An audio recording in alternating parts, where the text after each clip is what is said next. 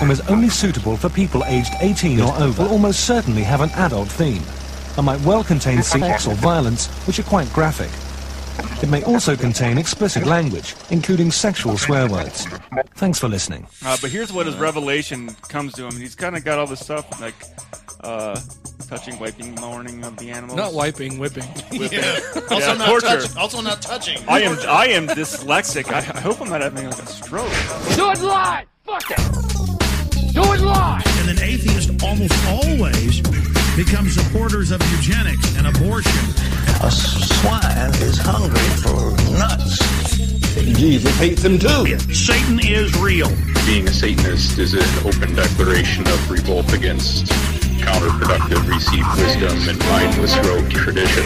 Decapitate her head off! We're done. Done. We're done. You're done. Obama! Welcome to the Godless Revolution. This is episode 127, I believe, right? We can go there. Because. Matt's was 125, the the What Matters. I don't Yeah. know. And then last week with Megan, Matt was 126. So yeah, we're 127.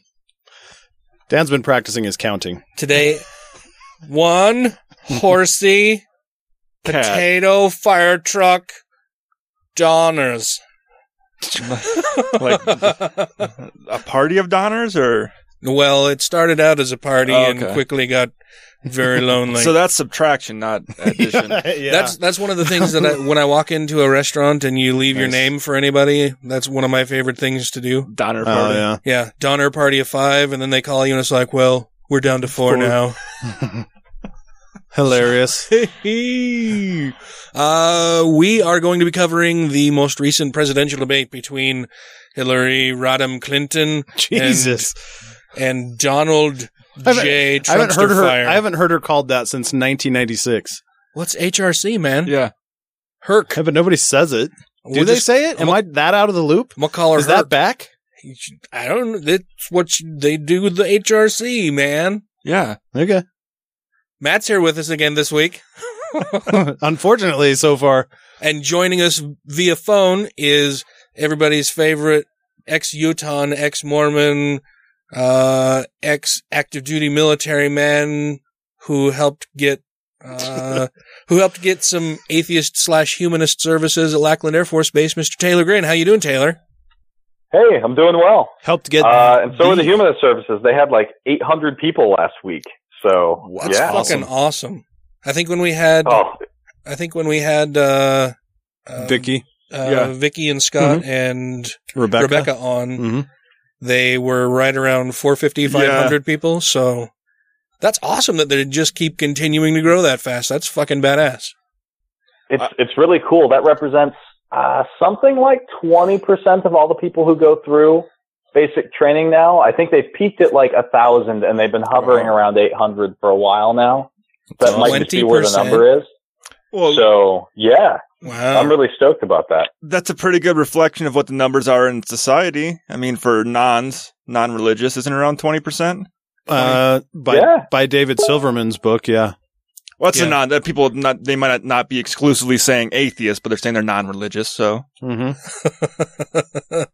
Right. Yeah, definitely. Well, and, and I, I'm interested to see kind of how that reflects with the younger people who tend to be the ones who enlist, uh, uh, because I know that number of nuns is, is higher amongst young people too. So yeah. Yeah. That's awesome, man. so sorry for the sound effects in the background. If anybody heard the little ding, that was me receiving a notification that Tracy had sent me a text message and the text message, the text part of it says, Ollie wants to be part of the show. And she sent me a picture looking down the hallway, sitting outside the, the door for the studio here is my puppy Oliver, just sitting staring longingly at the, at the door, door. at the closed door, wanting to come in here and visit with us while we're recording the show. So sorry everybody out there, but that was pretty fucking cute. I'm going to have to post that picture and I'll put that out on our Facebook page for anybody who wants to see my dog staring longingly at the door waiting to come in and record the podcast with us. It's because Ryan is in here and has been having him sit on his lap. well, that's what you do with dogs. Let him sit on your lap. You you pet him. You throw toys for him. It also helps that he smells like pork. I did have some bacon before I came over. that is true. I was cooking bacon in these clothes, so I probably do have a little bacon scent on me. Mm, bacon. Yeah. So this, so this debate, uh, uh, Ta- I know Taylor's watched it. I watched it. Ryan watched it. Matt is the debate virgin here this evening, As usual. and and this so this debate was marked by more sniffling from Donald Trump. A lot more. Oh, Is that this one? Like every other word. It well, he did it in the first debate and in this one. Oh, okay. So Uh, he's he's still doing lines backstage. Yeah. Yeah, Yeah, in my in my debate notes, I started to make a sniffle counter, and I got to about twenty five, and I just couldn't keep track of that and writing down everything they were saying Yeah. at the same time anymore. Well, he says five words and sniffs. yeah, yeah. Interesting. Well, uh, oh shit, what's her name? Uh, Princess Leia. Can't think of her name. Said that he definitely looks like Oh, yeah. he's doing coke, Um, Carrie. and she Fisher. would know. Yeah, Carrie Fisher. Carrie Fisher. Thank you. Yeah, well, and I, I Yeah. noticed at the beginning of the debate, he's got this mark on the side of his nose. I don't know if that was where he slipped and his head hit the side of the toilet that he was sniffing the coke off of, or what. His gold toilet. But, but yeah, he's got this mark on the side of his nose. he just got like, you know, you got that thing you put on horses for them to feed out of. He's A got a feed little- bag. Yeah, feed bag. You know that bag that they strap on horses for them to feed out of? Yeah. he, he's he's got a, a, a clamp on Coke spoon. He just Oh. clamps it on the side of his nose, and it's a little tray below his nose, so he can just sniff without having to do any work. I mean, people it- just load cocaine onto it for him. Is it possible he has a cold? For this long? No. For No. three weeks. Yeah. Yeah. Okay. nah. All right. And Some some people have, have wondered whether or not maybe it's a tell, like a like a stress Oh yeah. kind of. yeah, Matt Dillahunty commented on my timeline. You know, I, I said something about the, the sniffling that Donald Trump was doing, and Matt commented and said that it was a tell. I don't think psychopaths have that.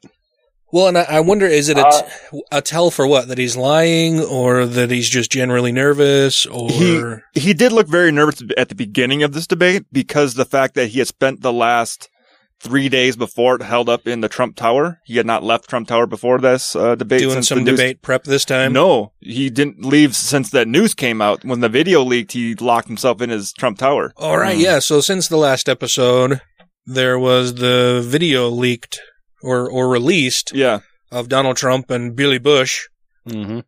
doing doing their quote unquote locker room talk lar- Yeah. or locker room banter, where Donald Trump is talking about sexually assaulting women and getting away with it because he's a star. which is bullshit.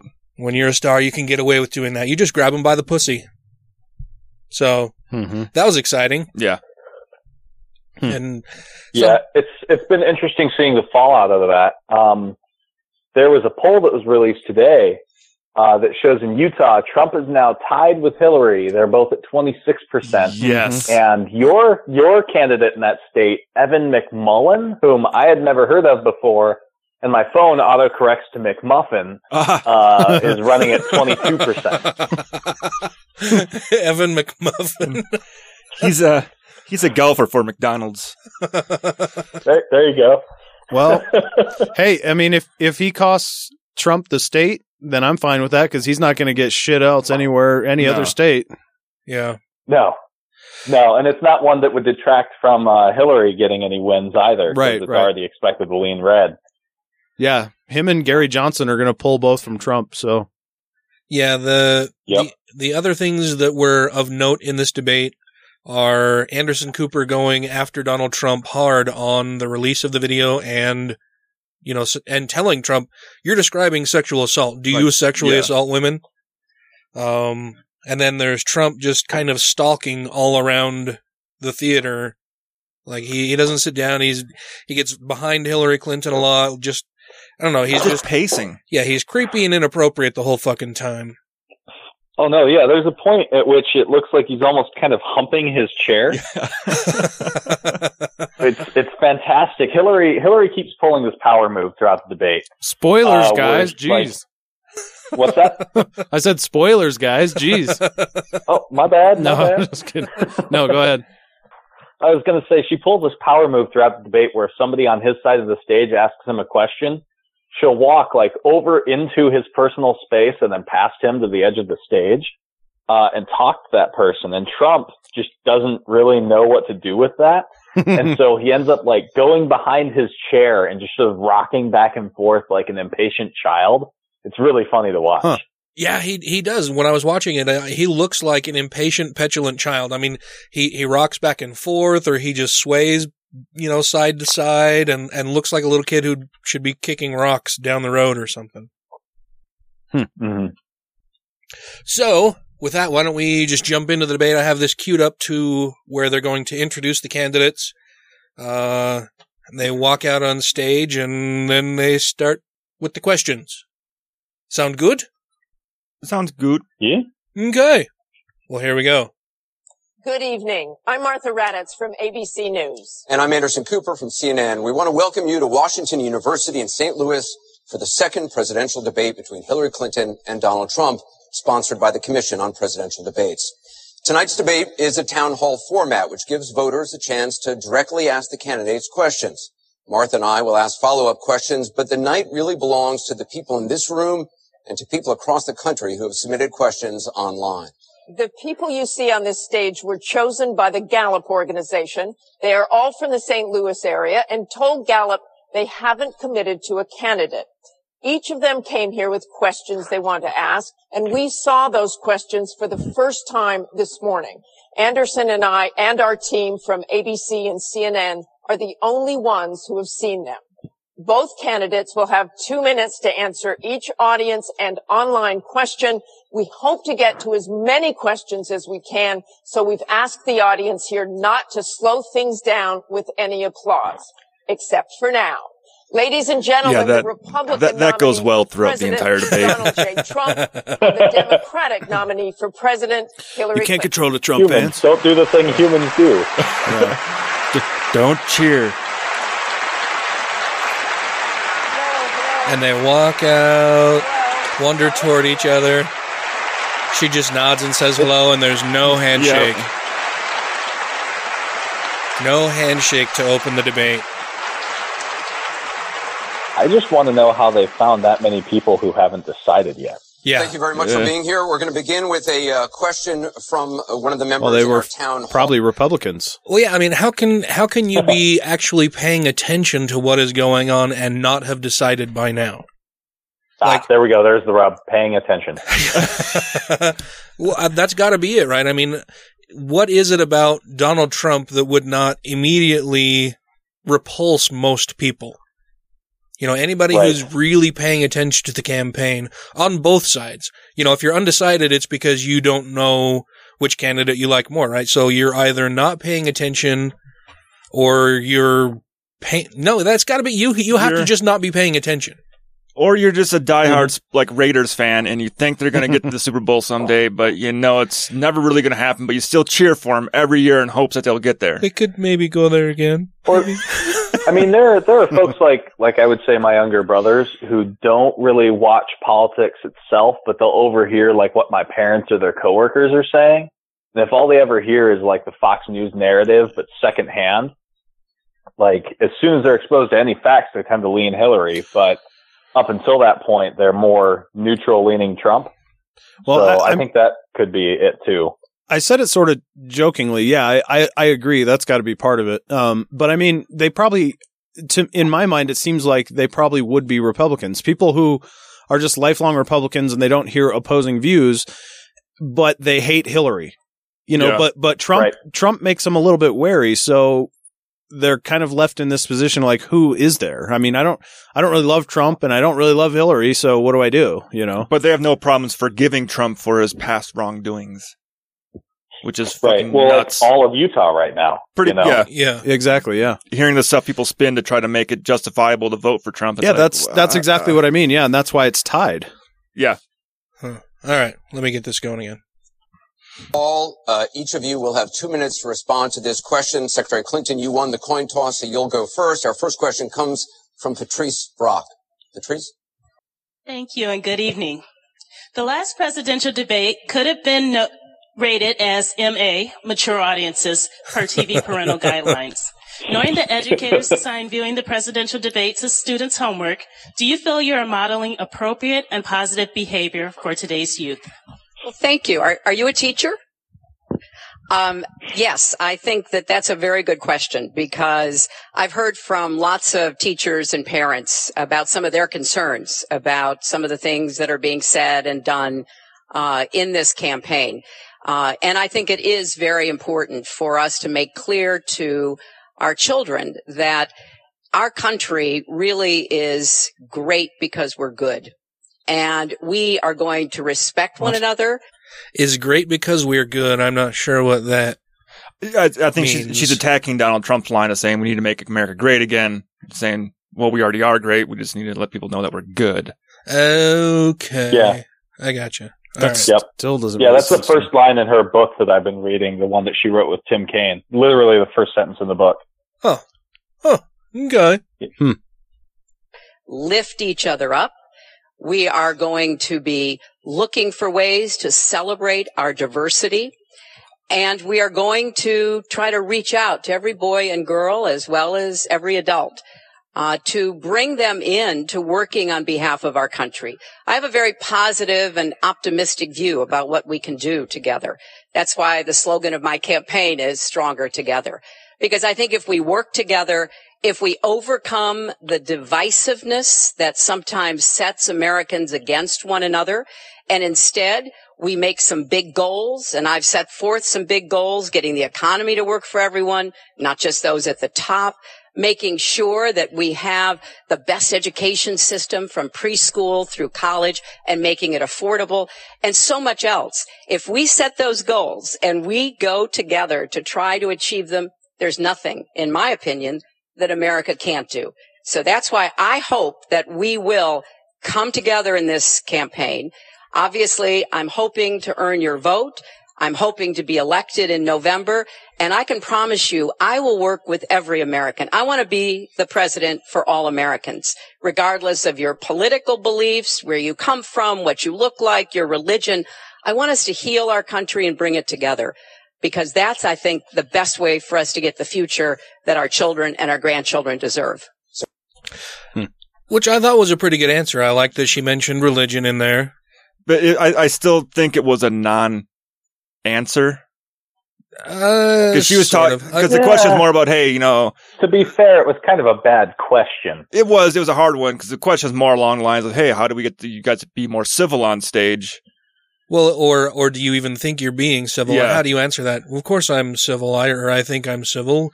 Who the fuck are you to ask me that question? Oh, dude. if it was me, it would have been like, my opponent is fucking Donald Trump. What do you want from me? I, how can you be civil with this fucking caveman? well, and if you Right. Well, and she didn't want to get in the mud with him. Otherwise, she could have been like, "Yeah, this guy talks about grabbing pussy on." Yeah, me." exactly.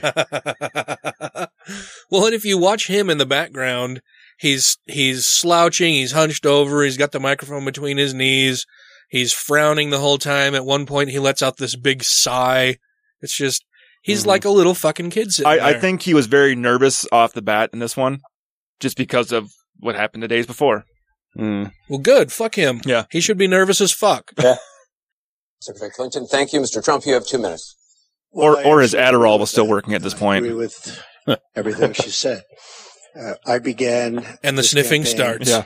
because I was so tired of seeing such foolish things happen to our country. This is a great country. This is a great land.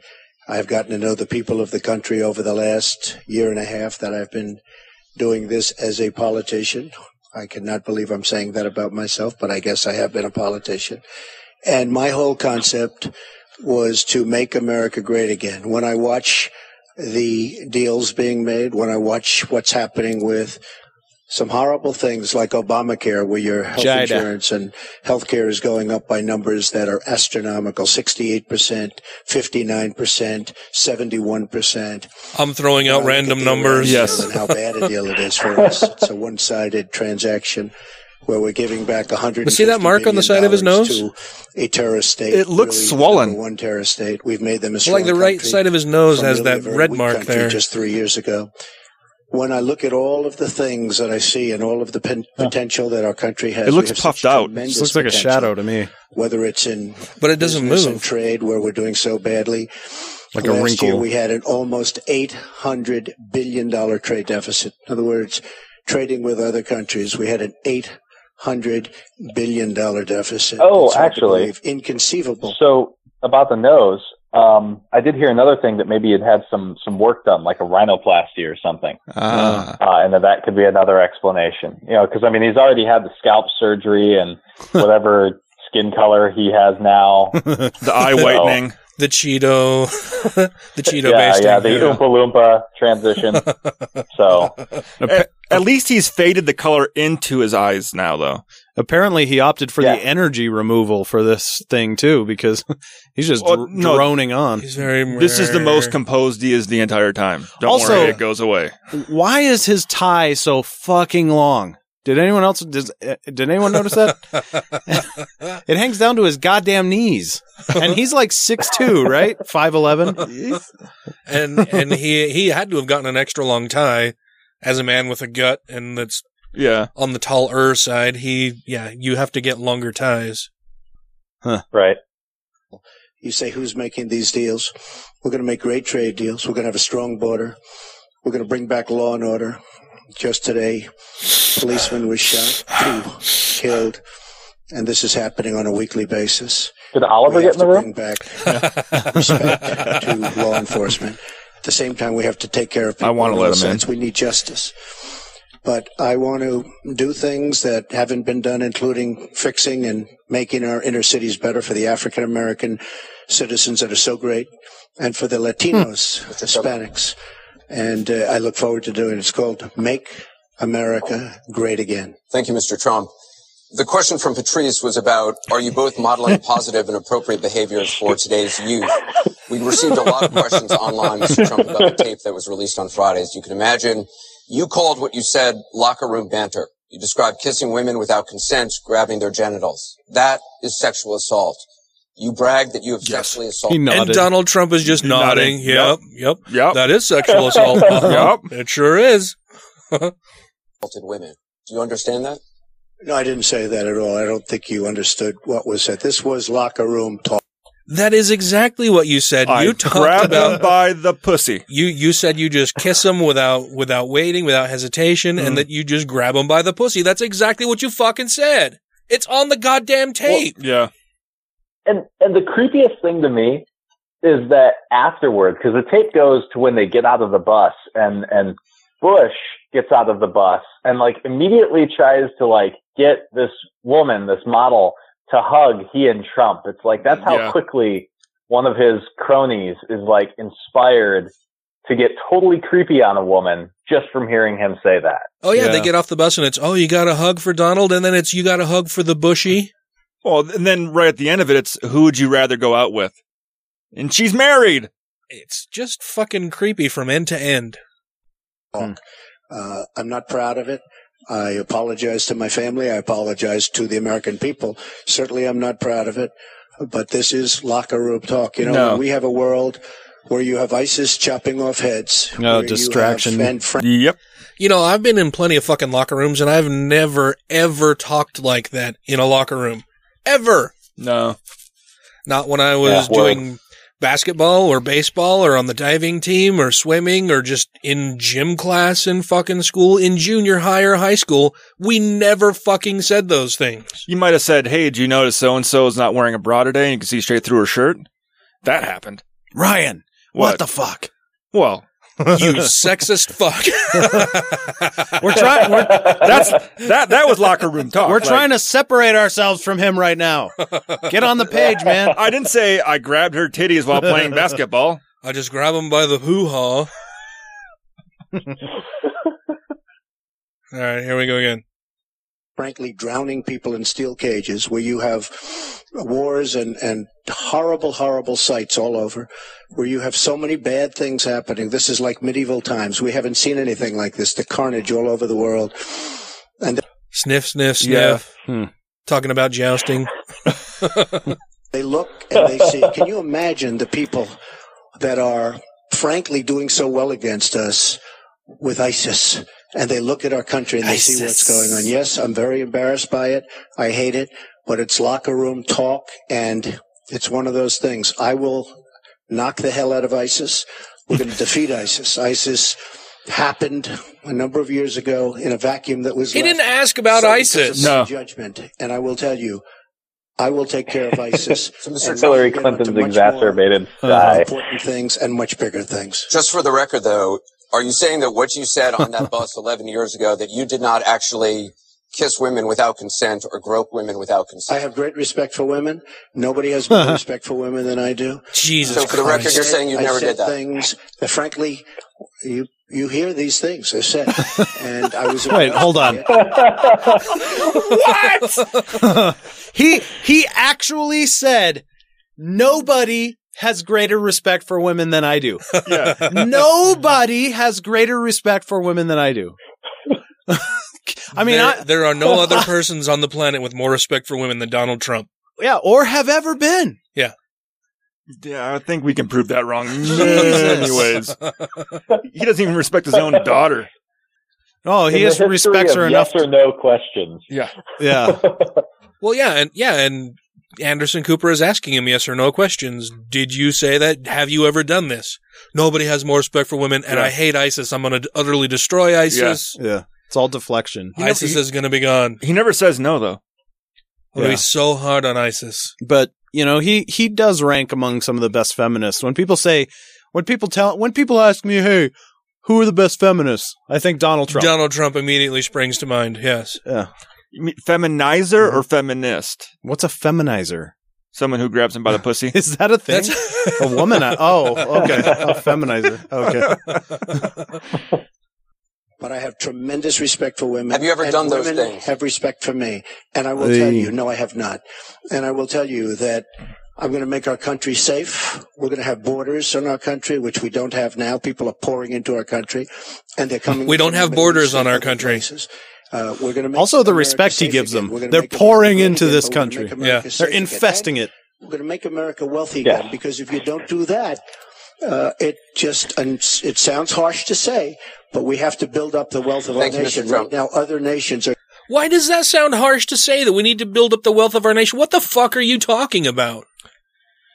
I thought we're among the richest nations. That's one of the things that he keeps harping on is Yeah. that we need to do this, and that sounds harsh to say that. I what think- what I- about that is harsh? I think he just has no Well, idea because the- what. Go ahead, Taylor. Sorry. I was just going to say because the unvoiced, uh, uh, you know, counterpart to that statement is we have to build ourselves up and fuck everybody else. Hmm. You know, and that's Ah. why he says it sounds harsh to say is because that's the that's the rest of that incomplete thought. Yeah, that's the implication. Yeah. Uh, But I think moving back to an industry based nation versus a service based nation is kind of a step backwards. Yeah. Well, it's also impossible. Automation is replacing Yeah. everything. yeah, it's it's going to be replacing even things in the service industry. Yeah. Yeah, yeah. I won't soapbox about it, but that's that's what I'm studying right now for my degree. Uh, is that kind of thing? It's like it, both sides, both sides of the aisle say we need to bring back manufacturing. Manufacturing is not coming back. No. No. Like not with humans doing it. Yeah. No, yeah, it's it's fucking gone. No, that was like Santorum's whole platform. Ma- Yeah. Bring manufacturing Right. back. Yeah. No, dude, I, I get it. You're from Pennsylvania and people still mine coal and shit there, but the rest of the country isn't doing that. Nope. Yeah, our that's jobs not. and they're taking our wealth. Thank you, Mr. And that's Trump. what I want to talk about. Secretary Clinton, do you want to respond?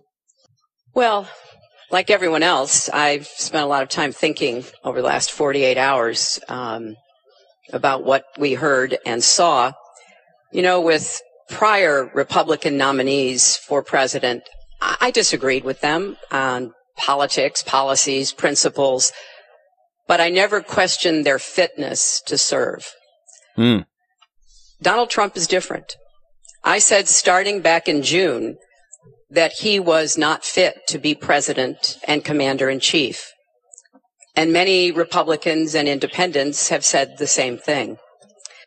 And I think that really sets him off Yeah. Mm-hmm. because from this point forward, He's no longer composed. no, he's not composed. He he'll start interrupting her, cutting her off, stalking her around the stage.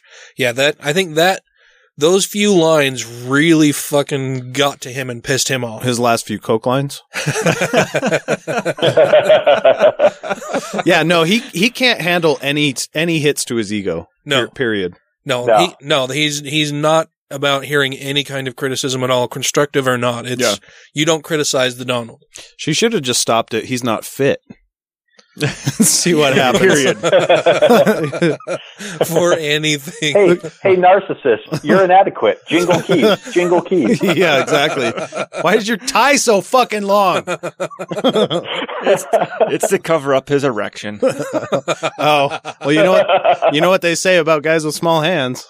Yep. They, They have got a hard time gloves. grabbing large cups. They have long. They have long ties. I don't know. That's the rule now.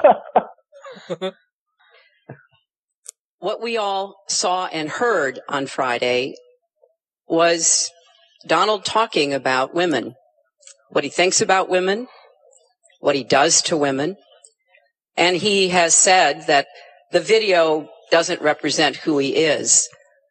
But I think it's clear to anyone who heard it that it represents exactly who he is. Because we've seen this throughout the campaign. And we the have seen him starts. insult women. We've seen him rate women on their appearance, ranking them from one to ten. We've seen him embarrass women on TV and on Twitter. We saw him after the first debate spend nearly a week denigrating a former Miss Universe in the harshest, most personal terms. So, yes, this is who Donald Trump is. But it's not only women and it's not only this video that raises questions about his fitness to be our president, because he has also targeted immigrants, African Americans, Latinos, people with disabilities, POWs, Whoa. Muslims, and so many others. the list So this goes is on. Basically and all non-white male. question for Yeah. us, the question our country must answer is that this is not who we are. Yeah. That's why, to go back to your question, I want to send a message, we all should, to every boy and girl, and indeed to the entire world, that America already is great, but we are great because we are good. And we will respect one another, and we will work with one another, and we will celebrate our diversity. These are very important values to me because this is the America that I know and love. And I can pledge to you tonight that this is the America that I will serve if I'm so fortunate enough to become your president. And we want to get to some questions Well, from now on. That was. he's like, all right, now let me handle this bitch. That was a great answer Yeah, or response. yeah, Uh-huh. it was. And now, and now, the wheels are gonna fall off, and he's jumping off the rails into crazy town. To respond to that? I assume I am. Yes, you can respond to that. It's just words, folks. It's just words. Those words, I've been hearing them for many years. I heard them when they were running for the Senate in New York, where Hillary was going to bring back jobs to upstate New York. When they were and running, she. Yeah. I've heard them where Hillary is constantly talking about the inner cities of our country, which are a disaster, education wise, job wise, safety wise that's why she's talking about them in Yeah. every way possible. I'm going to help the African Americans. I'm going to help the Latinos, Hispanics. I am going to help. the Oh my god! Oh my god. I love that he throws that in there, like the Latinos, you know, the Hispanics. and he doesn't he doesn't it, this is clearly the first time he's thinking about it she brought Yeah. it she brought up the points that he, that he's been shitting on him the whole time. So he so he turns around has absolutely no plan. Like he has with nothing he's has no plans of any kind. But in this he's just i'm gonna help you know this Whoa. group she mentioned. I'm gonna help this group she mentioned you know the hispanics and so on. Like He knows he's who done. is buying this? He knows he's done, so he's just riding that ship to the bottom of the ocean. who who believes what he says it's un it's it's Not me. Mm, not me, he's but so transparent people Yeah. do. Has done a Fascist. terrible job Yeah. Yeah. the African Americans. She wants their vote and she does nothing. And then she comes back four years later. We saw that firsthand when she was a United States Senator. She campaigned where the Mr. primary Trump, part of her Mr. Trump, campaign. I want to get to audience questions and online questions. So she's allowed to do that, but I'm not allowed to. You're going to have, respond. you're going to get to respond right now. She answered the question that This was. tape is generating intense interest. In just 48 hours, it's become the single most talked about story of the entire 2016 election on Facebook, with millions and millions of people discussing it on the social network. As we said a moment ago, we do want to bring in questions from voters around the country via social media. And our first stays on this topic. Jeff from Ohio asks on Facebook, Trump says the campaign has changed him. When did that happen? So, Mr. Trump, let me add to that. When that. did he stop grabbing pussies? At age 59, About- were you he a gave up about 10 man, minutes or ago. Did that behavior continue until just recently? And you have two minutes for As I this. told you. Yeah, and, and again, this is this is 10, 11 years ago. He was 59 fucking years Yeah. old. I can't imagine 20 years from now me saying shit like that. That's the, the, I don't say that shit now. E- Even a bunch of 20 year old NFL athletes came out and said, no, that is not how we talk in the locker room. Yeah, that's not what fucking happens. People have come out to defend the locker room from his response. Pretty much. That's hilarious. well, well, if we've learned anything about Trump, it's that he projects. Like he thinks that athletes talk about that in the locker room Yeah. because that's how he talks, and so he imagines everyone else talks like that. Yes. Right, and he's Everything the, else he does. and he's the pinnacle of the of the warrior athlete. Yeah. Or just that room in his house where he ties women up to the walls with the whips and chains. He calls it the locker room. Or as his Yeah. sons refer to him, he's the alpha male. So he's the he's the one he talks like that because he's an alpha male. Fucking Uh. nonsense. Okay. That was locker room talk. Uh, I'm not proud of it. I am a person who has great respect for people, for my family, for the people of this country, and certainly I'm not proud of it. But that was something that uh, happened. If you look at uh, That uh, happened. followers, minor words, and his was action. His was what he's done to women. There's never been anybody in the history of politics in this nation that's been so abusive to women. Tu quoque, tu quoque. also, also, I just want to say while you have it paused, Hillary and Trump's hair color not so far off. The hair length and all that. I'm like, it's fairly similar. Why is his Why is his hair so blurry? Because it's it's always just it this just constantly looks like there's a blur Yeah. filter on his bangs. He, he pays a guy to CGI the hair on his head during all live broadcasts. All the time. Yeah. It's because it's because it's it's some advanced computer algorithm thing where it's not Uh. really hair and it's and it's very sparse, but it moves really really fast. Yeah. So it looks like it's covering the whole thing. It's actually energized silk. so it's so it's always you know it's always blurred because it's moving really really fast. He's got quantum hair. Lizard people. You can say any way you want to say it, but Bill Clinton was abusive to women.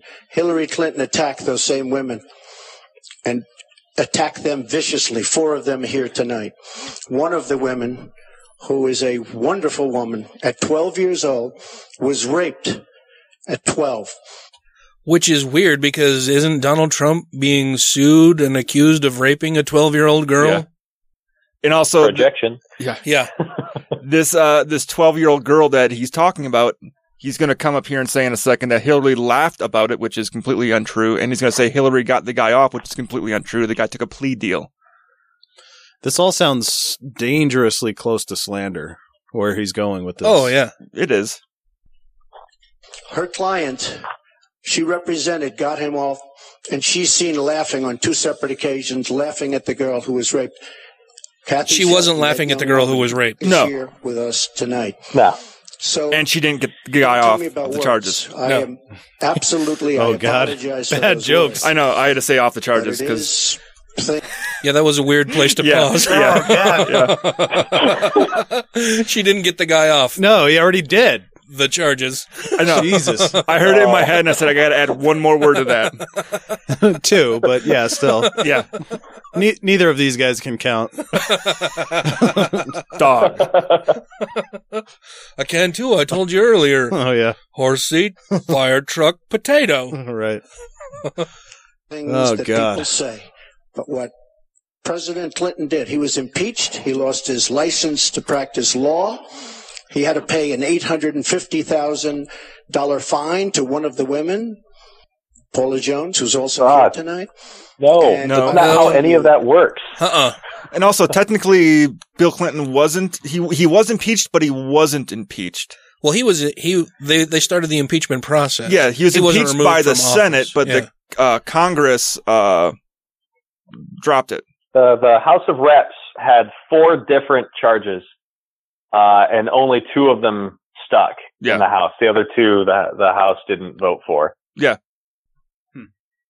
that when Hillary brings up a point like that and she talks about words that I said 11 years ago, I think it's disgraceful and I think she should be ashamed of herself if you want to know the truth. Oh, Jesus Christ. She should be ashamed of herself for something her husband did. 20 years ago. But Donald shouldn't be ashamed of anything he did 11 years Yeah. ago. and more recent, a- according to all of these other reports we're hearing about things that he said while on set for The Apprentice. Yeah. Yeah, Well, I mean, obviously, because women are just extensions of their husbands, and this is really just Bill Clinton's third term that she's running. Oh yeah, true.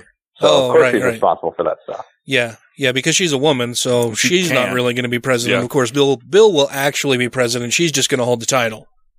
Mm-hmm. Can we please hold the applause? Secretary Who Clinton, is applauding people, that? And people in the audience fucking applaud that shit. And Hillary laughs. Unbelievable. It's funny. Yeah. I, I think at this point, at this point, I don't blame her. What else can she do? He said so much ridiculous stuff, and and yet people still clapped. What the Yeah. fuck can she do? What else can she do? Unbelievable. Well, first, let me start by saying that so much of what he's just said is not right, but he gets to run his campaign any way he chooses. And his he mouth. gets to decide what Yeah. he wants to talk about. Instead of answering people's questions, talking about our agenda, laying out the plans that we have that we think can make uh, a better life and a better country, that's his choice. When I hear something like that, I am reminded of what my friend Michelle Obama advised us all. When they go low, you go high. Yeah. Donald, Donald's Trump like- shakes his head. I tried that in the bathroom earlier. oh. I, I like his smirk. You can only catch it for a moment. He's got this smirk where he knows that he's been owned, Yeah. and he can't help but smile along. That he's was good. That He's was also good. thinking, how is that not locker room talk? When I get high, they go low. That's what we were talking about. And look, if this were just about one video, maybe what he's saying tonight would be understandable. But everyone can draw their own conclusions at this point about whether or not the man in the video or the man on the stage respects women. But he never apologizes for anything to anyone. He never apologized to Mr. and Mrs. Khan, the Gold Star family, whose son, Captain Khan, died in the line of duty in Iraq. And Donald insulted and attacked them for weeks over their religion. He never apologized to the distinguished federal judge who was born in Indiana. But Donald said he couldn't be trusted to be a judge because his parents were, quote, Mexican. He never apologized to the reporter that he mimicked and mocked on national television and our children were watching. And he never apologized for the racist lie that President Obama was not born in the United States of America. He owes the Yeah. president an apology. He owes our country an apology. And he needs to take responsibility for his actions and his words. Mm-hmm. And I love that she set up a pattern of behavior. that- yeah, exactly. It's not just these videos. He's done this the entire fucking mm-hmm. campaign. Yep. So who are we to believe? The man who's mm-hmm. standing here on stage saying that this isn't indicative of the person that he is or the pattern of behavior that we've witnessed for the last year and a half of him doing this kind of shit. Also refreshing it so that people don't forget that, Right. hey, this guy's a fucking asshole. Yeah. Well, you owe the president an apology because, as you know, oh, well, God, he's so fucking mature. uh, oh, you do. No, you do. No, you do. Remember, remember when he stole that china from that one that one time you ate dinner there? Benghazi emails. I'm rubber and you're glue. ah, fuck. uh, your campaign, Sidney Blumenthal, he's another real winner that you have. And he's the one that got this started along with your campaign manager. And they were on television just two weeks ago. She was saying, This is the guy who hired Roger Ailes for his Yeah. campaign. Uh huh. And once again, he Uh-huh. can't go after Hillary because he's got nothing to go after her on, so he goes after people around her. Yeah. Which Right. every attack he throws at her is just projection of the shit that he's doing. Well, and it's funny too because, I mean, there there's obviously a, a a juvenile quality about Donald Trump, but but like Hillary gets digs in in either clever ways or ways that are relevant to the point that's being raised, right? And Donald Trump takes that as like these are all personal shots. So when he gets the mic, he just turns around, "Well, you're a stupid head too." And Yeah. also this guy you like is also a stupid head, and this other person you work with is a stupid head. And it's like that is not the same kind of thing that she's doing. She's actually answering and laying this stuff out and making a case. Eh, Ah, God, he just seems But- like such a fucking child. It's it's like the evolution of uh, President Obama's uh, "Please continue, Governor" moment in uh, 2011, uh, to where she just gives him rope, plenty of rope, Yeah. and and he throws it around his neck and runs in the opposite direction. yeah. yeah, it's true. Exactly that. So you really Exactly that. apology. You're the one that sent the pictures around the campaign, sent the pictures around with President Obama in a certain garb. That was long before I was ever involved. So you actually owe an apology. Number two, Michelle Obama. I've gotten to see the commercials that they did on you. And I've gotten to see some of the most vicious commercials I've ever seen of Mo- Michelle Obama talking about Whoa. Hillary. So It almost, oh, it did almost, he did he say monk monkey monk? It, it, it sounded like he was going there, didn't it?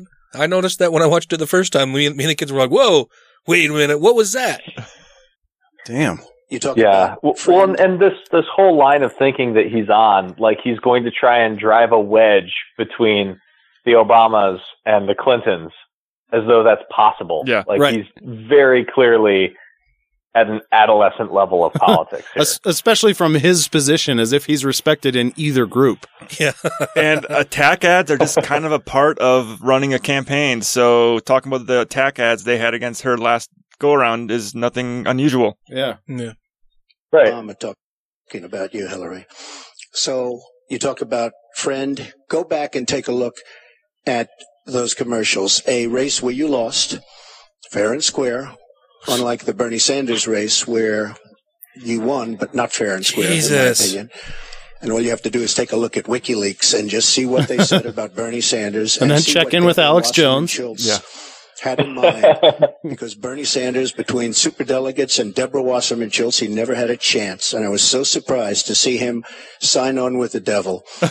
But when you talk about apology, I think the one that you should really be And that shouldn't be discounted, right? He just called her the devil. Yeah.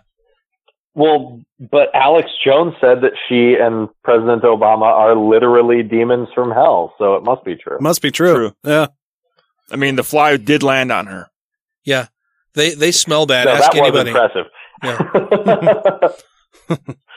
on with I the would have been spazzing But out. talk Yeah, she just sort of moved on. Yeah.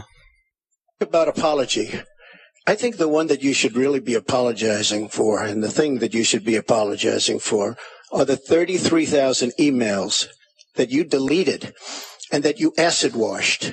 Acid washed. Two boxes of emails and other things last week that were taken from an office and are now missing. And I'll tell you what, Now I don't have any fucking idea what he's talking No. about there. These other two boxes. Do you do you have any idea what he's talking about, Taylor? Um. Okay. So, firstly, the acid wash thing. I, I, I'm going to go back. Uh, uh, the acid wash thing. There's a program, and I want to say it's something like Data Bleach or something like that. Uh, and uh, it like wipes hard drives. And I think that he's fundamentally misunderstanding how that works, and that's why he used the term acid wash there, Oh. which makes me really uh, like that. That makes me laugh. Um, but as far as the emails, I, I could be wrong, but my understanding is that recently um, WikiLeaks has has released what they claim to be emails, um, and and so is uh, Guccifer two. Uh, sorry, Guccifer 2.0, who like took on the mon- moniker of the uh, the other Guccifer who like made a deal with the Fed. Um, but my understanding also from what I've been reading in the news uh, is that both of those sets of emails, the ones from Guccifer 2 uh, and WikiLeaks, are more likely than not uh, Russian uh, in origin. And again, like I'm not exactly certain about this, uh, but I do know that recently the uh, DHS has made statements saying that the Russian government has been trying to interfere with the uh, Mm-hmm. with the DNC like servers and the political campaign in general. So like the listeners, I would say look into that yourselves just because I don't want to say anything definitively. Um, you know, and actually I'm going to take this great moment to throw in like, I'm not talking on behalf of the U.S. government, yada, yada, yada, disclaimer statement. Um, yeah. but that's my understanding of it. Yes. Well, I've I've seen a little bit of the chatter lately too, talking about saying that there is uh, the the possibility that these emails are completely fraudulent. Well, yeah. Right. Or, or have fraudulent emails laced in with legitimate ones. Yeah. Uh, yeah, and I just I can't speak any more certainly on that. I just don't know. Uh, Well, and, I, So, I- yeah. and I'm I'm not sure what he's talking about with the two boxes that were stolen or are missing. I don't, I don't know what the fuck he's talking about there. He probably got that from Alex Jones. right, or he's misinterpreting the two different Yeah. dumps, the uh, Yeah. Guccifer one and the uh, uh, the WikiLeaks one, uh, and confusing them for being just email boxes when they're just two different data dumps. Uh, would be Yeah. my like path of least resistance explanation there. Huh. Okay. Yeah, probably. I didn't think I'd say this, but I'm going to say it. And I hate to say it. I hate to say, but I'm going to do it anyway. Yeah. Peanut butter. But if I hmm. win, I am going to instruct my attorney general to get a special prosecutor to look into your situation because there has never been so many lies, so much deception. There has never been anything like it. And we're going to have a special prosecutor. When I speak, I go out and speak. The people of this country are furious. In my opinion, the people that have been long-term workers at the FBI are furious. There has never been anything like this where emails and you get a subpoena, you get a subpoena, and after getting the subpoena, you delete 33,000 emails. And then you acid wash them or bleach them, as you would say, a very expensive process. So we're going to get a special prosecutor we're going to look into it because you know what? Uh. People have been their lives have been destroyed for doing one fifth of what you've done, and it's a disgrace. And honestly, you ought to be ashamed of yourself. Okay, hold on. I want to I got. I just have to say. I mean, everybody, everybody that's going to be listening at this point knows that I was I supported Bernie over Hillary. Yeah. But yeah, we all did. I have to say, her composure at this point is absolutely staggeringly amazing. I mean, because you know she's she's spent her whole life preparing for this. She's mm-hmm. been in politics forever, and here comes this fucking Neanderthal who doesn't even know the words he's saying, who's pointing his finger and acting like an asshole on stage to her, and she's got to be thinking. Are you fucking kidding me? Well, this guy is competing with me right now. Like it's only me and this asshole. And you know what I mean? And she still has to go out there and do this stuff. It's got to be absolutely mind blowing to be her right now. That composure is why she's winning. Oh, oh, I I totally agree, but I'm just saying, you know, it's something that I want to point out. Because, It's a Herculean feat. Yes. Yeah. God. Yeah. Follow up on that. I'm going to me let you just talk about say, emails. because everything he just said is absolutely false, but I'm not surprised. In the first debate, And in the first the audience needs to I calm told down people here. that it would be impossible to be fact checking Donald all the time. Yeah. I'd never get to talk about anything I want to do and how we're going to really uh, make lives better for people. So once again, go to hillaryclinton.com. We have literally Trump. You can fact check him, fact check, fact check him in real time. Fat check. Fat, check fat, him. fat, fat, fact check him. Yep, still fat. He is still unfit. Last time at the first debate, we had millions of people uh, fact checking, so I expect we'll have millions more fact checking uh, because you know it is. Uh, it's just awfully good that someone with the temperament of Donald Trump is not in charge of the law in our country. Because you'd be in jail. Secretary Clinton. Ah, ah. Jesus. How dictatory of him. Yeah. We want to remind the audience to please not uh, talk out loud. Please do not applaud. You're just wasting time. You know, he wanted to say, we just want to remind the audience to shut, the, fuck, up. Oh. And, and Secretary Clinton, I do want to follow up on emails. You've said your handling of your emails was a mistake. You disagreed with Director, FBI Director James Comey, calling your handling of classified information, quote, extremely careless.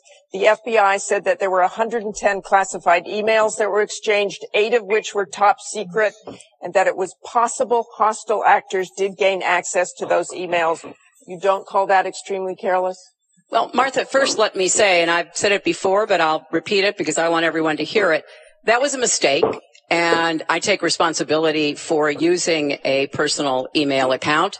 Uh, obviously, if I were to do it over again, I would not. I'm not making any excuses. Uh, it was a mistake, and I am very uh, sorry about that. But I think it's also important uh, to point out where there are some misleading accusations from critics and others.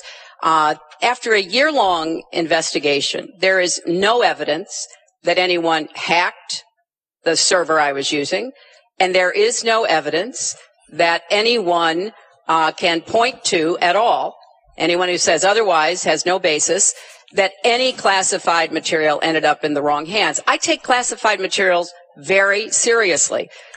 I just want to pause it here for a moment to point out that she's asked a question and she answers the question. And when she pivots, she doesn't pivot to say something terrible about Donald Trump or to make, or to make some other point. She's still pivoting and still talking. I mean, she pivots, but she's still talking about the same subject. Yeah. Right? She's still answering you, the you question. had me at she answers the question. she didn't pivot to ISIS. Yeah, it, it's not. I mean, you know, when when you contrast that with Donald Trump's answers, he'll he'll try to make an initial brief answer that he completely fails at, and then he pivots to, and Hillary Clinton's a big poop head. Well, I mean, that's the difference between prep debate and not prep debate. Yeah, he's totally well, and, and I was given, or not given, but I, I read, Mhm. uh, mm-hmm. gosh, I've been reading, I've been, I've been on the politics subreddit way too much the Wait, last week. Um, but were I, I thought I'd read that he was actually deliberately coached not to directly answer the questions, but instead to do as much pivoting as possible to talking points. Were you handed a box of her acid washed emails? No, those were jeans. Two they were made at uh, Ivanka Trump's uh, sweatshop Yeah. in Indonesia. Yeah. nice. Hey, uh, can can I get a, a new timestamp by the way for the video? Absolutely. Right now, I'm at twenty seven fifty two. Thank you. For those listening, Taylor is watching along with us because there's a lot of there's a lot throughout the debate that is is a bit of nuance with the reactions of of either person who's speaking and and all of that. So he's he's watching it on his computer, and so we're trying to kind of coordinate our timestamps so that we can keep in sync a little bit as we're going through this. And what what kind of perspective? What kind of perspective can you give go us on classified stuff? Speaking directly as a representative of the U.S. military. Asshole. Uh, um, the, the email topic has been beaten to death, uh, and I would like to quote one of my favorite politicians in saying, "Enough about the damn email." yeah. We're sick and tired of hearing about your damn emails. Jesus, he sounded like Moses. um, no, I actually, I, I did want to watch the uh, the video feed for this because there are several moments where Trump is kind of like looming in Yeah. Hillary's space and that kind of thing. So I wanted to be able to speak to that as it happens, having done some nonverbal stuff in the past. Uh, so yeah, I'm excited for that. Yeah, that will be interesting. He's he's he's sort of started his prowling now. He's not full on stalking, but No, but there are a couple times when she pulls a power move and kind of gets into his space and then pushes him into the background. Yeah. Uh, and there are a couple times where, where not just me, but other individuals who, who I would say are far more educated than me in nonverbal, uh, human behavior, you know, argue that he's like almost on the precipice of attacking, Hmm. uh, in terms of his body language. So Very- I'll try and point that out where it happens. Interesting. Yeah. Being very predator like. Yes. And always have. When I was on the Senate Armed Services Committee, I was privy to a lot of classified material. Obviously, as Secretary of State, I had some of the most important secrets uh, that we possess, such as going after bin Laden. Uh, so I am very committed to taking classified information seriously. And as I said, there is no evidence uh, that any classified information ended up in the wrong hands. Okay, we're going to move on. And yet, she didn't know the word, the letter C on a document, right? She didn't even know what that word, what that letter meant. You know, it's amazing. I'm watching Uh. Hillary go over facts, and she's going after fact after fact, and she's lying again because she said she, you know, what she did with emails was fine. You think it was fine to delete 33,000 emails? I don't think so. she said the 33,000 emails had to do with her daughter's wedding, number one, and a yoga class. Well, maybe we'll give three or three or four or five or something. 33,000 emails. She provided those as examples of the types of things that were deleted. Not that that's all, an all-encompassing thing. Fuck, I get, I don't know how many hundreds of emails every fucking day that are just nonsense. Yeah. hmm And what? And and so what? What if she had provided you three or three or four or five emails? Then what? Yeah, it- well, and it's like I get, I, I'm still on an email list from a squadron that I've since left, uh, because they like haven't taken me off of it. And I constantly get emails like, oh, Mm-hmm. somebody had a kid, like we're having a, a, a tailgate, like somebody's, you know, like close down the base kind of Yeah. stuff. I delete them all the time. Don't even read them. Or Yeah. someone So- dropped their keys in this squadron's parking lot. I'm like, I don't even go by that place. Why the fuck are you saying this to me? deleted. And now she's saying there wasn't anything wrong. And more importantly, that was after getting a subpoena. That wasn't before. That was after. She got it from the United States Congress.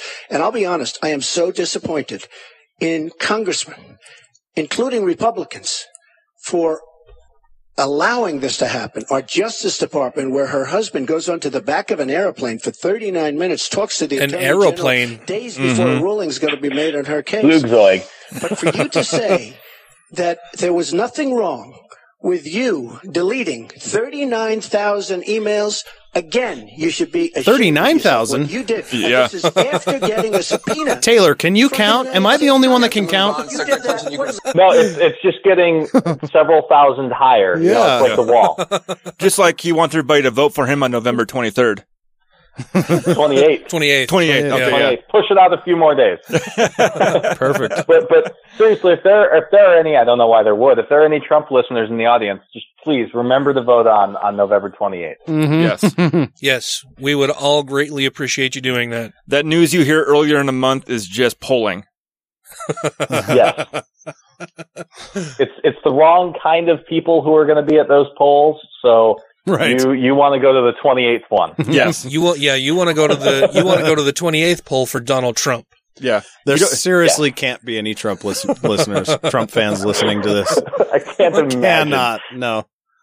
respond, we We, we want to give the audience private a, sector, a, a chance put here. in jail, let alone after getting a subpoena from the United States Secretary Congress. Clinton, you can respond. No, we have to move on to an audience question. Look, it's just not true. And so please You- oh, go you didn't to delete them? Allow her to respond, please. personal emails, not Oh, official. 33,000? Yeah. Not well. We turned over thirty-five thousand. So Oh, yeah. it was. what about the other Uh, 15,000? please allow her to respond. She didn't talk when The other talked. fifty thousand. Numbers. What do they mean? I didn't, and you I have didn't in the say. first debate, and uh, I'm going to try not to in this debate because uh, I'd like to get to the questions that the people have brought here tonight uh, to talk to us about. And get off this question.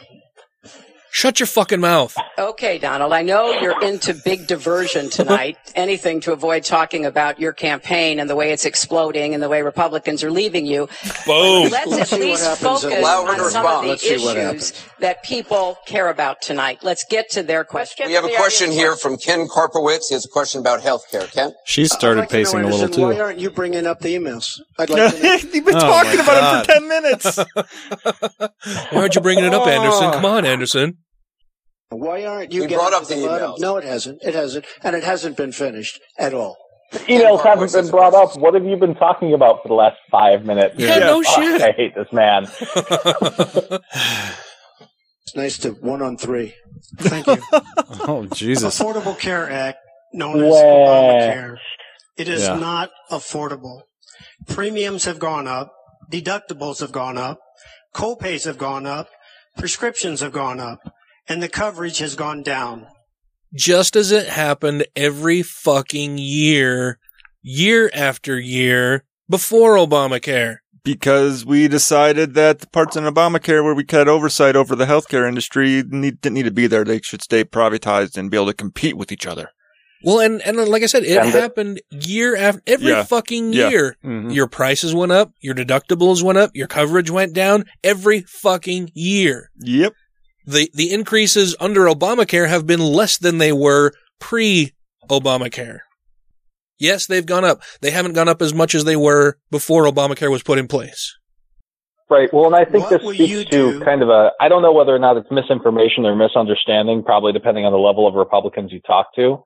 But like I was having a discussion with somebody close to me over this weekend, uh, about the difference between the debt and the deficit, right? Mhm. Where, where this person was saying, oh, well, under Obama, the, the deficit went up. And I said, no, The deficit? debt Yeah. went up, the deficit went down. Yeah. And, and I think that there's this fun, fundamental misunderstanding with numbers on that side of the aisle or a misinformation campaign or both. Yeah, well, they don't, they don't understand the, the difference between the debt and the deficit. Yeah. Yeah.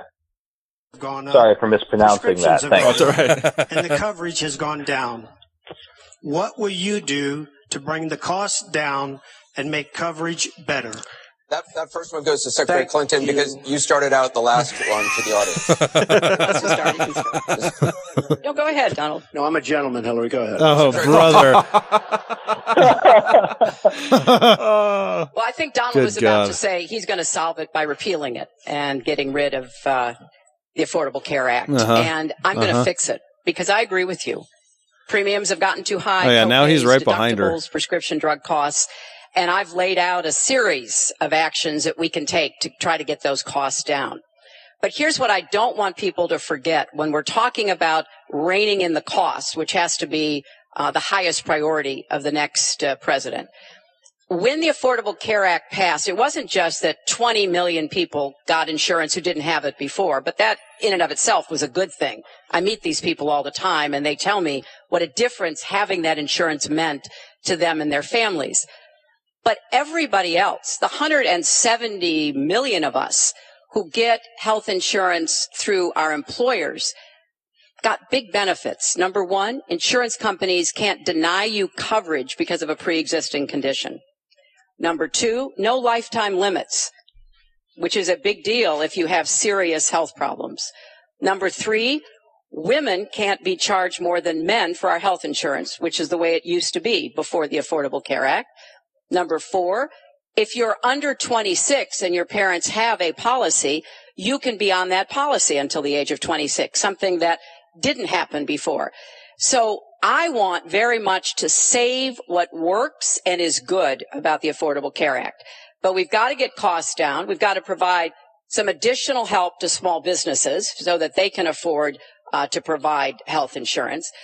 But if we repeal it, as Donald has proposed, and start over again, all of those benefits I just mentioned are lost to everybody, not just people who get their health insurance on the exchange. And then we would have to start all over again. Right now we are at 90% health insurance coverage. That's the highest we've ever been in our country. Woohoo! So I want us up. to get to 100%, but get costs down and keep quality up. Mr. Trump, you have two minutes. It is such a great question, and it's maybe the question I get almost more than anything else. It's maybe the question Yeah. I get almost more than anything else. I think he says that for every question.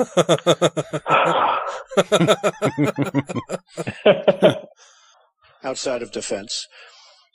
Obamacare is a disaster. You know it. We all know it. It's going up at numbers that nobody's ever seen worldwide. It's nobody's ever seen numbers Worldwide?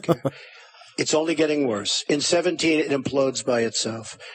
Their method of fixing it is to go back and ask Congress for more money, more and more money. We have right now almost $20 trillion in debt. Obamacare will never work. It's very bad, very bad health insurance. Far too expensive. And not only expensive for the person that has it, unbelievably expensive for our country. It's going to be one of the biggest line items very shortly.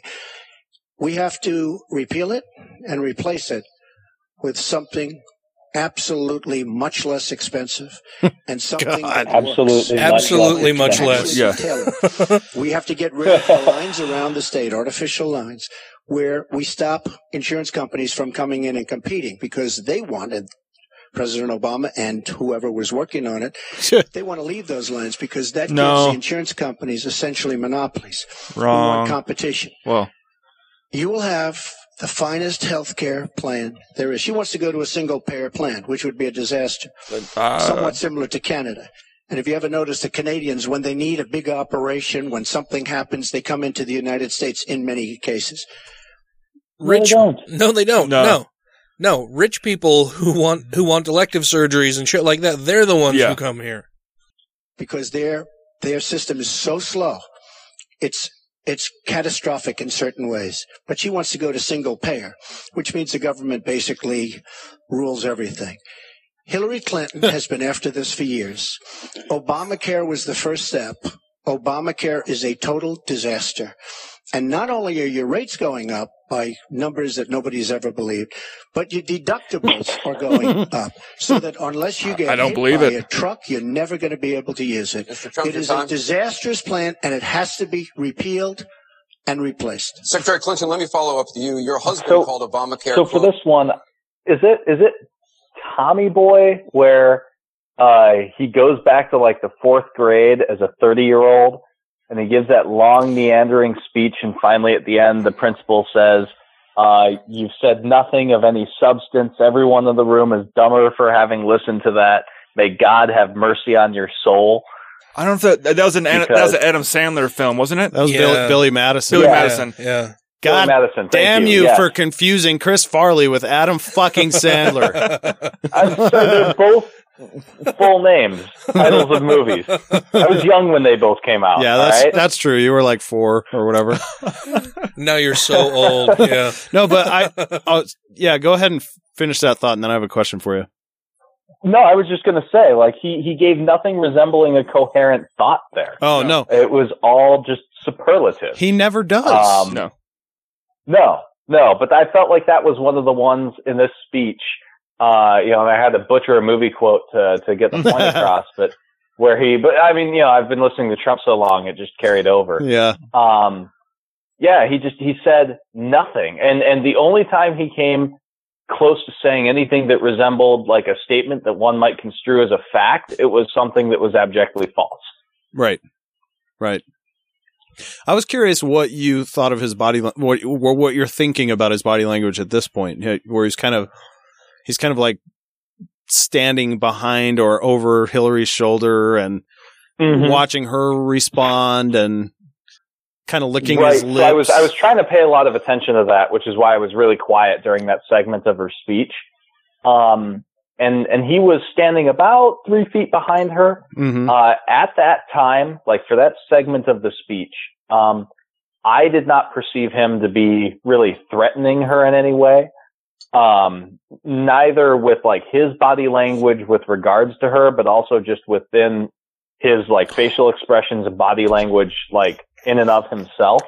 Um, his face conveyed and his, his, the way that he was moving his hands and clasping his hands and kind of, uh, he was rotating his body kind of at the knees or at the hips, like in little circles. And he was more conveying like a bored kid stuck at like church or a speech or something like that, then he was conveying Hmm. somebody who was threatening. Could that- Um, now I don't know if maybe the clip that I saw was later on in the speech where he was kind of threatening looking. Could that be Uh, but that any didn't look it to me. any sort of a like a a build up or an increase in anxiety or um anything like Um, that? I, I'm okay. So if there's any truth to like the fact that he's been using something, um, I think that could just be the physical expression of like the energy that he's got. Hmm. Um, otherwise, I mean, it could just be the fact that he is completely undisciplined. You know, we've heard reports of when he was getting Hmm. interviewed, uh, by journalists and repeatedly during the interviews, he would turn, watch the news, and instead of asking the question the interviewer gave, he would talk about what had literally just been said on the news. Right, Yeah. right. Um, I mean, Trump has the attention span of a fruit fly. Yeah. And so I think that that has a lot to do with it. and the intelligence. Okay. So well, all right, well we'll just keep watching then and see how this progresses. Yeah. The craziest thing in the world, saying that small business owners are getting killed as premiums double, coverage is cut in half. Was he mistaken or was his mistake simply telling the truth? No, I mean, he clarified what he meant, and, and it's very clear. Look, we are in a situation in our country where if we were to start all over again, we might come up with a different system. But we have an employer-based system. That's where the vast majority of people get their health care. And the Affordable Care Act was meant to try to fill the gap between people who were too poor and couldn't put together any resources to afford health care, namely people on Medicaid. Obviously Medicare, which is a single payer system, which takes care of our elderly and does a great job doing it, by the way. And then all the people who were employed, but people who were working but didn't have the money to afford insurance and didn't have anybody, an employer or anybody else to help them. That was the, the slot that the Obamacare uh, approach was to take. And like I say, 20 million people now have health insurance. So if we just rip it up and throw it away, what Donald's not telling you is we just turn it back to the insurance companies the way it used to be. And that means the insurance companies get to do pretty much whatever they want, including saying, look, I'm sorry, you've got diabetes, you had cancer, your child has asthma. time is up. You may not be able to have insurance because you can't afford it. So let's fix what's broken about it, but let's not throw it away and give it all back to the insurance companies. and Let the me drug follow up with you. Mr. That's not going to work. Mr. Trump, let me follow uh, on I this. I just wanted just one thing. Hey, real First quick. Hillary, everything's broken Sure. about it. Every- Sorry, I was trying to scrub that and I, uh, I lost our timestamp. I apologize. Oh no, you're fine. We're at thirty-seven twenty-nine. okay. Thank you. Hey, no problem. Sorry about that. Hey, no problem, man. thing. Number two, Bernie Sanders said that Hillary Clinton has very bad judgment. this is a perfect example of it, trying Trump- to save Obamacare. I don't- which did is- he say that? I don't you think want so. to end By the way- Obamacare. You've said you want to end I can't see Bernie You saying something like that. make coverage accessible Maybe. for people with I'm sure. pre-existing conditions. How do you force insurance hmm. companies to do that if you're no longer mandating that every We're American going get to insurance? to. You're going to have plans. What, what does that mean? that- well, I'll tell you what it means. You're going to have plans that are so good because we're going to have so much competition in the insurance industry once we break out once we break out the lines and allow the competition to come. Are you President ma- are you going to have a mandate that Americans Anderson, have to have health excuse me. insurance? President Obama, by keeping those lines, the boundary lines around each state, and it was almost gone until just very toward the end of the passage of Obamacare. Which, by the way, was a fraud. You know that because Jonathan Gruber, the architect of Obamacare, was said he said it was a great lie. It was a big lie. President Obama said you keep your doctor, you keep your plan. The whole thing was a fraud, and it doesn't work. But when we get rid of those lines, you will have competition, and we will be able to keep pre-existing. We'll also be able to help people that can't get don't have money because we are going to have people protected. And Republicans feel this way, believe it or not, and strongly this way. We're going to block grant into the states. We're going to block grant into Med- Medicaid into Thank the Mr. states Trump. so that we will be able to take care of people without the necessary funds to take care of themselves. Thank you, Mr. Trump. We now go to Oh my God, Trump, noun, verb, noun. Okay. There are 3.3 And lots of really good Muslims in the United adjectives. States, and I'm one of them. You've mentioned working with Muslim nations, but with Islamophobia on the rise, how will you help people like me deal with the consequences of being labeled as a threat to the country after the election is over? Mr. Trump, you're How is there an undecided Muslim voter in the U.S.? Yeah, no kidding. what the fuck? what rock has she been living under? Iraq. oh, I was not going to make that joke. Damn you and your puns. Well, you're right about Islamophobia, and that's a shame. But one thing we have to do is we have to make sure that because there is a problem. I mean, whether we like it or not, and we can be very politically correct, but whether we like it or not, there is a problem. And we have to be sure that Muslims come in and report when they see something going on. When they see hatred going on, they have to report it. As an example, in San Bernardino. So, so I have something here. Yeah. Literally the next day, uh, and I want to say Germany, uh, a group of Syrians reported one of the other people in their refugee camp who was like wanting to do something. And then that guy got arrested. So they do. Well, um, Well, and her question was, time. yeah, and her question was, you know, I'm I'm a Muslim with Islamophobia running rampant. How how will you help stanch that? How will you help stop that from happening? And his answer is nothing but fomenting the fucking problem. Yep. All he does Right, is talk right. about, yeah, those Muslims, they're a real fucking problem. I agree with you. what what do we need to do about those terrible, horrible Muslims? y- you know what? You know what we should do is we should just take you all into one place. It'd be nice and safe. yeah. yeah. we'll set you up some trains. But her, but like I said, her her question was, how are We'll you going? your stuff for you. Yeah, her question was, how are you going to stop this from happening? And he does the exact opposite of answering her question in that all he does is point the finger at Muslims and say, yes, Muslims are a real problem. We need to deal with that. Yeah. The only way he could have made it worse is if he told the person sitting next to her to keep an eye on her. yeah. Which is a black guy, so that would have been interesting. Many people saw the bombs all over the apartment of the two people that killed 14 and wounded many, many people. Horribly wounded. They'll never be the same. oh, Muslims Jesus. have to report. God, he's like the worst Muppet ever. His PSAs are all know, doom and there's a- gloom. There's always a reason for everything. If they don't do that, it's a very difficult situation for our country. Because you look at Orlando, and you look at San Bernardino, and you look at the World Trade Center, go outside, you look at Paris, look at that horrible, these Look at the guy sitting next to the Muslim woman. He's got a look on his face just like, like, what what, the the, fuck?" fuck? are you Yeah. talking about? It might be his eyebrows. I was noticing dude up there too, and he looks kind of like he's got his mad dog on right now. but, the, but the guy That sitting, guy, oh my god, you could land a plane on his forehead. yeah. and his, and his eyebrows are so knitted and down, just like, what in the fuck is this guy even saying? radical Islamic terrorists. And she won't even mention the word. And nor will President He President tilts his Obama. head back so he can see the over his eyebrows. radical Islamic terrorists. Now, to solve a problem, you have to be able to state what the problem is, or at least say the name. She won't say the name, and President Obama won't say the name, but the name is there. It's radical Islamic terror. And before Terror. Terror. you have to say the Terraform. Secretary Clinton.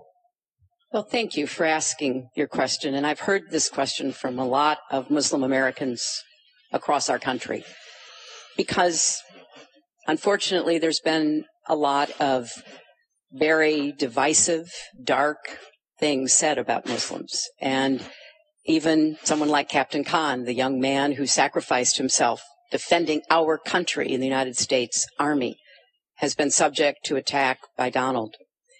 I want to say just a couple of things. First, we've had Muslims in America since George Washington, Yeah, at least. and we've had many successful Muslims. We just lost a particularly well known one with Muhammad Ali. My vision of America is an America where everyone has a place. If you're willing to work hard, you do your part, you contribute to the community. That's what America is. That's If not, you're America fucking shit out of luck. children and our grandchildren. it's also very short sighted and even dangerous to be engaging in the kind of demagogic rhetoric that Donald has about Muslims. Mm-hmm. We need American Muslims to be part of our eyes and ears on our front lines. I've worked with a lot of different Muslim groups around America. I've met with a lot of them and I've heard how important it is for them to feel that they are wanted there's the and chair hump. included and part of our country, part of our homeland Yeah. security. And that's what I want to see. It's also important, I intend to defeat ISIS, to do so in a coalition with majority Muslim nations. Right now, a lot of those nations are hearing what Donald says and wondering, why should we cooperate with the Americans? And this is a gift to ISIS and the terrorists, violent jihadist terrorists. We are not at war with Islam. And it is a mistake and it plays into the hands of the terrorists to act as though we are. So I want a country where citizens like you and your family are just as welcome as anyone else. Thank you, Secretary Clinton. Mr. Trump, in December, you said this. Donald J. Trump is calling for a total and complete shutdown of Muslims entering the United States until our country's representatives can figure out what the hell is going on. We have no choice. We have no choice. Your running mate said this week that the Muslim ban is no longer your position. Is that correct? And if it is, was it a mistake to have a religious test? First of all, Captain Khan is an American hero. was yeah was an American hero. And if I were president at that time, he would be alive today. Oh, Because fuck you, dude. Unlike her, who voted for the war without knowing what she was doing, I would not have had our people in Iraq. Iraq was a disaster. Even if Hillary voted no, have. what would it make a difference? The Muslim Yeah. ban is something that in some form has morphed into a extreme vetting from certain areas of the world. Hillary Clinton wants to allow And, and why did it morph Excuse into me, that? No, did me. you? No, answer the question. Why do you you- still? You I do. me all the time. Why don't you Would you interrupt her? please explain? 'Cause she whether or fucking not answers the Muslim question. Ban still stands. It's called extreme vetting. We It's a news game. areas We're gonna make a show out of it and everything. by the tens of thousands because of Barack Obama and Hillary Clinton wants to allow a 550% increase over Obama. People are coming into our country like we have no idea who they are, where they're from, what Like, it's crazy. about our country is. like And those two years of vetting, didn't we didn't find anything about them? This is going to be the great Trojan horse of all time. So what we're going to do is we're going to take two Muslims from in every country and we're going to make them fight to the death, and the winner gets to come here. and it's going to be televised, and it's going to be a new TV show called Extreme Vetting. this country. Oh, I believe in building safe zones. I believe in having other people pay for them. As an example, the Gulf states who are not carrying their weight, but they have nothing but money and take care of people. That's true. But I don't want to have, with all the problems this country has and all of the problems that you see going on, hundreds of thousands of people coming in from Syria when we know nothing about them. We know nothing about their values and we know nothing about their love for our country. So he wants to Clinton, have these countries build that, safe zones. because Is that like a asked for an concentration camp? Pretty much, yeah. 65,000 Syrian refugees. We know you want In that it will be a camp where these people are, are concentrated. But Trump should go to one of those too, just so that yeah. tougher vetting. That's not a perfect system. So why take the risk of having those refugees come into the country? Well, first of all, I will not let anyone into our country that I think poses a risk to us. But there are a lot of refugees, women and children. Think of that picture we all saw of that four year old boy with the blood on his forehead because he'd been bombed by the Russian and Syrian air forces. There are children suffering What in is this Aleppo? catastrophic war. Oh, it's a dog food. Largely, I believe, because of Russia. I couldn't tell you a leader who knows what that place is. and we need to do our part. We by no means are carrying anywhere near the load that Europe and others are. But we will have vetting that is as tough as it needs to be from our professionals, our intelligence uh, experts and others. But it is important for us as a uh, policy, you know, not to say, as Donald has said, we're going to ban people based on a religion. How do you do that? We are a country founded on religious freedom and liberty. How do we I love do that she didn't say founded on Christianity. without Yeah. causing great Mhm. distress within our own country. Are we going to have religious tests when people fly into our country? And how do we expect to be able to implement those? So I thought that what he said was extremely unwise and even dangerous.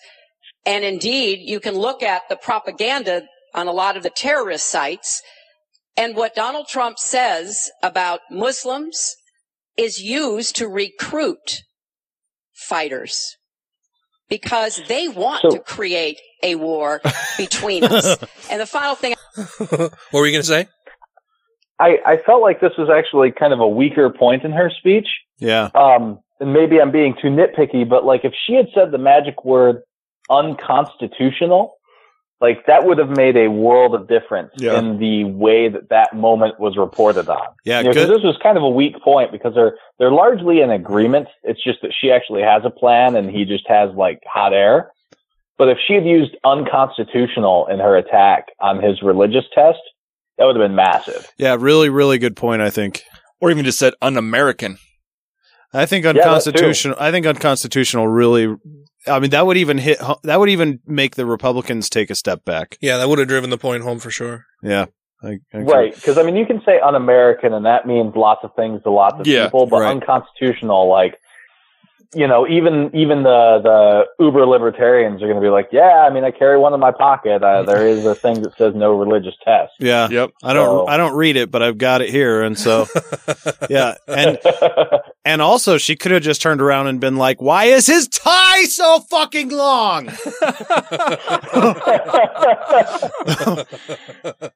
That's unconstitutional. You can land a plane on that thing. All right. I would say this is the 10th or 12th time that he's denied being for the war in Iraq.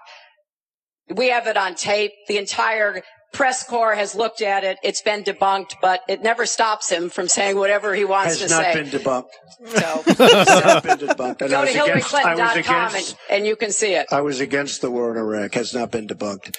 And you voted for it, and you shouldn't have. Well, I just want There's been lots of to- fact checking on that. I'd like to move mm-hmm. on Yeah. to an online question. She just went about 25 seconds over her time. Could I just respond to this, please? Very quickly, please. So Hillary Clinton. it it just it sounds to me like he's now he's starting to move into this tone of of like where he's scolding from a position of authority where he's like Yeah. tr- he's trying to he's trying to put her in her place She got two cookies and I only got one. or he's like well it hasn't been debunked no she voted for it and I didn't and that's you know that's her pro- that she should Yeah. be ashamed of that she should be feel sorry for that you know all that kind of shit And I did see a breakdown afterwards, and Trump did actually have more time on the microphone. Mm-hmm. really Yeah. Yes. Hmm. Yep. Uh, he had something like 41 seconds and change, and she had, she had something like 39 seconds and change Yeah. by the end of it. Yeah, on average. Mm. Well, I mean, in total, like of the 90 or so minutes or whatever that comes Oh, out to, 70. yeah, yeah. Fuck, I can math. Uh, 80 minutes that were allotted Yeah. or so. Yeah. Yeah. Somewhere in between those. in terms of having people come into our country, we have many criminal illegal aliens. When we want to send them back to their country, their country says we don't want them. In some cases, they're murderers, drug lords, drug problems, and they don't want them. The drug And Hillary problem Clinton, when Rapists she and was some, I assume, are good State, said, people. That's okay. Yeah, we can't right. force them into their country. Let me tell you, I'm going to force them right back into their country. They're murderers and some very bad people. And I will tell you uh, very strongly, when Bernie Sanders said she had bad judgment, she has really bad judgment because we are letting people into this country that are going to cause problems and crime like you've never seen. We're also letting drugs pour through our southern border at a record clip. A At record clip. And And if you want to go by what Bernie Sanders says, well. Bernie Sanders endorses her now. So endorse why is that even an issue? a presidential candidate. And why are you trying to appeal to Bernie Sanders voters? yeah yeah good luck And They endorse me because I understand the border. She doesn't. She wants amnesty for everybody. Come right in. come right over. That's not what she's It's a saying at horrible all. Thing she's doing. She's got bad judgment, and honestly, so bad that she should never be president of the United States. That I can And- tell. and don't we have Okay, an- I I'm wanna super move serious. That I This can next tell you, question yeah. comes from the public through the bipartisan Open Debate Coalition's online forum where Americans submitted questions that generated millions of votes. This question involves WikiLeaks' release of purported excerpts of Secretary Clinton's paid speeches, which she has refused to release, and one line in particular in which you, Secretary Clinton, purportedly say you need both a public and private position on certain issues. So, two from Virginia asks, is it okay for politicians to be two-faced? Is it acceptable for a politician to have a private stance on issues? Secretary Clinton, well, your two minutes. Right. As as I recall, that was uh, something I said about Abraham Lincoln uh, after having seen the wonderful Steven Spielberg movie called Lincoln. It was a master class watching President Lincoln get the Congress to approve the 13th Amendment. It was principled and it was strategic. And I was making the point that it is hard sometimes to get the Congress to do what you want to do. And you have to keep working at it. And yes, President Lincoln was trying to convince some people. He used some arguments. Convincing other people, he used other arguments. That uh, was a great, uh, uh, I thought, a great uh, display of presidential leadership.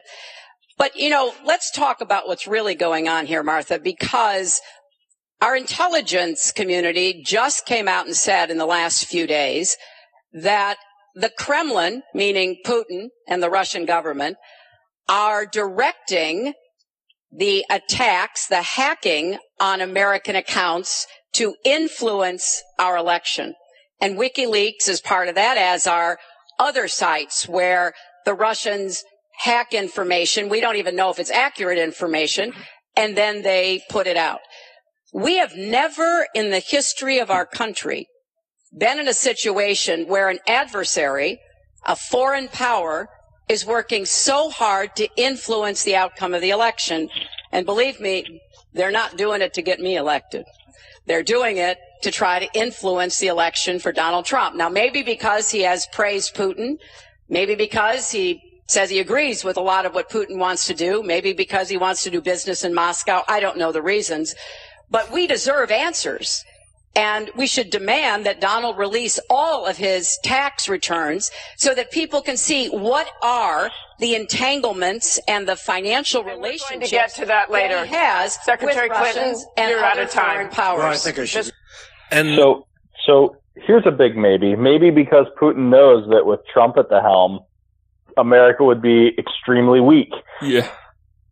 Yeah, exactly. Well, and I wanted to point out that I mentioned earlier that when she The is pivot. asked a question and she pivots, she's still addressing the question. This, I think, was her weakest answer throughout the debate. Yeah. And it, in large Agreed. part, is because when she pivoted, she pivoted away from the question. Yeah. And started, she, she gave a Trump-esque answer where she started pointing the finger back at Trump and, and making accusations that there's no real way to prove yet.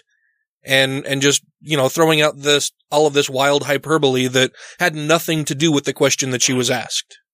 I also found right. it funny. Well, that- it's kind of a. Oh, I'm sorry. I was Go gonna say. I found it funny that after the debate, a lot of people attacked her on that Clinton, uh, I mean, that, that Lincoln answer. Yeah. Saying, oh, now she's blaming Lincoln for what she did. It's like, no, she was talking about the movie and the way they worked in the movie. So that's, Yeah. uh, But it was still, you. it was still, that was, that was a pretty shitty and weak answer. It I was. think. Yeah. Well, and it's it's kind of a shitty question only in that like everybody understands that you've got a private and a public face as a politician. Like nobody wants to see how bills and sausages are made. You know, like Yeah. there's Yeah. gonna be that kind of dealing, right? Uh, and I think we recognize that as society, a- as a society, and I think it's kind of stupid to try and get a politician to talk about that because duh, they're not going to want to. yeah. Um, yeah. And also, we don't know the full context in which she said that. It's just a little, that one line, we don't know what she said before or after it. Right. And that's bad on behalf of the moderators. Like they should have given more context. Yeah. Yeah. Mr. Trump. because it's so ridiculous. Look, now she's blame, blaming. She got caught in a total lie. Her papers went out to all her friends at the banks, Goldman Sachs, and everybody else, and she said things WikiLeaks that just came out, and she lied. Now she's blaming the lie on the late great Abraham Lincoln. That's one that I haven't. Okay, honest Abe. Honest Abe never lied. That's the good thing. That's the big difference between Abraham Lincoln and you. That's a big, big difference. We're talking about some difference. But as far as other elements of what The joke would have been a lot better if he hadn't milked it so goddamn Yeah, much. just kept doing it. Yeah. because we could fight ISIS together as an example. But I don't know. But I notice anytime anything wrong happens, they like to say the Russians. The Rus- she doesn't know if it's the Russians doing the hacking. Maybe there is no hacking, but they always blame Russia. Hmm. And the reason they blame Russia is because they think they're trying. Well, and since the debate, it's come out that during the briefings that both Hillary Clinton and Donald Trump went to, they were both briefed on intelligence saying that, yes, the Russians are trying to hack in and influence this election. That it's been confirmed. Yeah. Dur- for, well, and, and the DHS, like I was saying earlier, has put out a statement saying, like, with with regards to specific instances, you know, this fits the Russian MO. Yeah. Hmm. trying to tarnish me with Russia. I know nothing about Russia. I know nothing about Russia. Well, that might that might be the first true thing he said all night. he knows nothing about anybody. Yeah, I, I I posted that on Facebook when I was watching this Yeah. live. Just like this is an actual quote from Donald Trump. I know nothing about Russia. I don't think that's the good thing you think it is. I know I know about Russia, but I know nothing about the inner workings of Russia. I don't deal there. I have no businesses there. I have no loans from Russia. I have a very, very great So how are you gonna deal with with So great that when I did the old post office on Pennsylvania Avenue, That again. the. United States government, because of my balance sheet, which they actually know very well, chose me to do the old post office between the White House and Congress. Oh, and Chose boy, did he do it. The old post It's all white One of the now. primary This is the point at which he perhaps whipped his dick out and just started blanking off on stage. I have no loans with Russia. You could go to the United States government and they would probably tell you that because they She know my is sheet the very government. well in order to get that development. I had to have. Now the taxes are a very simple thing. As soon as I have, first of all, I pay hundreds of millions of dollars in taxes. Eh. Many of our friends took bigger deductions. Warren Buffett, Nope. took a massive deduction. Uh, Soros, who's a friend of hers, took a massive deduction. Many of the people that are giving her all this money that she can do many more commercials than me gave her took massive deductions. Obviously, he's bitter about that part. but, but as soon as my routine audit's finished, I'll release my returns. I'll be very proud to. They're Thank you, Mr. quite Trump. and why should we believe that? Because you previously said that you would release them anyway. Yeah. And the IRS said that he can release them whenever he wants. Yeah. Good evening. Uh, my question is what specific tax provisions will you change to ensure the wealthiest Americans pay their fair share in taxes? Mr. Trump, you have two minutes. Well, one thing I do is get rid of carried interest. The one of the greatest provisions for people like me, to be honest with you. I give up a lot when I run because I knock out the tax code. And she could have done this years ago, by the way. Total She's a United TKO. States- she was a United Yeah. States senator. She complains that Donald Trump took advantage of the tax cut. Well, why didn't she change it? Why didn't you change it? Because she's when you were one vote in Senate. The reason you didn't is that all your And friends the take the same House of Representatives of it. handles tax. Yeah. code. You Yeah. have provisions in the tax code that frankly we could change. But you wouldn't change it because all of these people give you the money so you can take negative ads on Donald Trump. Yeah, she planned that, that 15 years ago. She was In, in planning this. 2000 and what, two, she was worrying about running negative ads on Donald Trump. 40 years, she's been doing this stuff. She never changed, and she never will change. Well, she is- she is the devil. change. We're getting rid of carried interest provisions. I'm lowering taxes, actually, because I think it's so important for corporations, because we have corporations leaving massive corporations and little ones. Little ones can't form. We're getting rid of regulations, which goes hand in hand with the lowering of the taxes. But we're bringing the tax rate Little ones can't form because of the big ones. to 15%. We're cutting taxes for the middle class, and I will tell you, we are cutting them big league for the middle class. And I will tell you, Hillary Big. Clinton is raising your taxes, folks. You can look at me. She's That's- that's that- your the bubble gum. really high. And what that's going to do is a disaster for the country. But she is raising your taxes, and I'm lowering Not your mine. taxes. That in itself is a big difference. We are going to be thriving again. We have no growth in this country. There's no growth. Bullshit! China That's horseshit. GDP of 7%. It's like a national catastrophe. Your tie has grown since this started. And that's Ton- like tons of growth. All the all the best growth in this country. and a lot of it has to do with the fact that our taxes are so high, just about the highest in the world. And I'm bring, bringing them down Mm-mm. to one of the lower in the world. They are And I think it's not. so No. important, One of the most important things we can do. But she is raising everybody's taxes massively. Secretary Clinton, you have two minutes. The question was, God. uh, what specific tax provision? She has so much. None of that was true. She just has so much bleeding control to do right when Well, she starts you've that it's fucking ridiculous. Just now from Donald. Hey, is he goes not on these true. gish I'm- gallops. Yeah, I'm exactly. sorry I have to keep saying this, but he lives in an alternative reality. Yeah, he does. And it is sort of amusing to hear somebody who hasn't paid federal income taxes in maybe 20 years talking about what he's going to do. But I'll tell you what he's going to do. His plan will give the wealthy and corporations the biggest tax cuts they've ever had, more than the Bush tax cuts by at least a factor of two. Donald always takes care of Donald and people like Donald, and this would be a massive gift. And indeed, the way that he talks about his tax cuts would end up raising taxes on middle class Mhm. families, millions of middle class families. Now, here's what I want to do.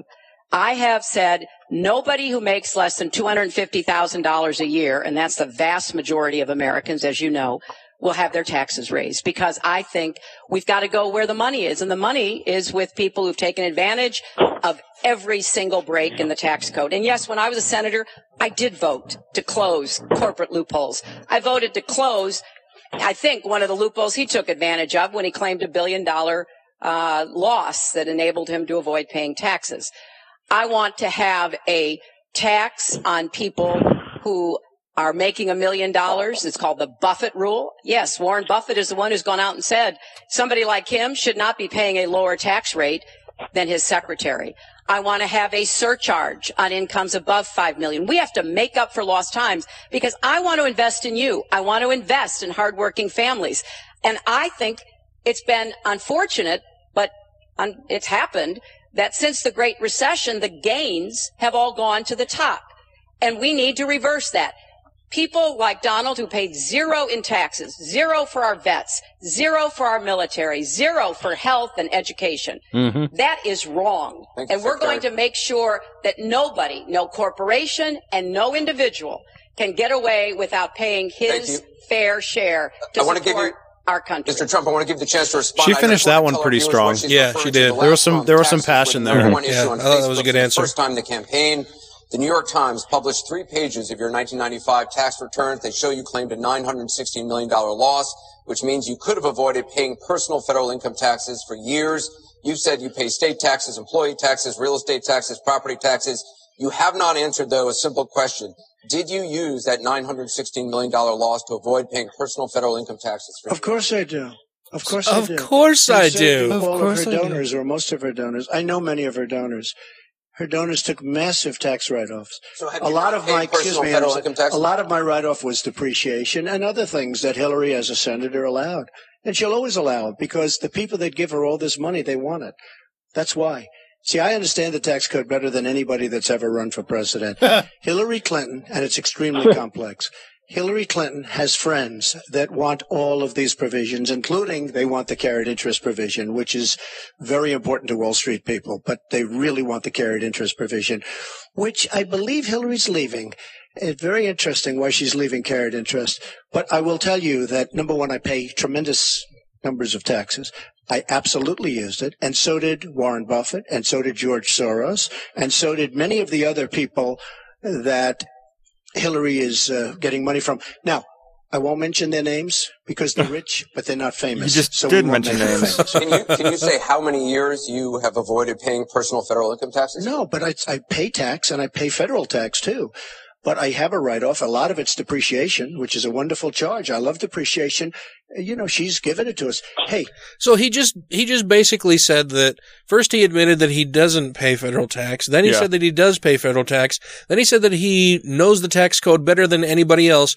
But then he said that he cannot tell us how many years he did not pay federal Yeah. tax. So he knows the tax code better than he knows his own fucking tax returns. Bullshit. And I just looked it up and had to do some counting. Uh, on the list of worldwide for uh, income tax, we are around 41st. Yeah, we are nowhere near the fucking top. We're at 39, where some countries are above 60%. Uh huh. Yeah, he's all of the things Yeah. he said in that in that previous bit were total fucking lies. Yeah. Previous It's bit bullshit. being the rest of this debate.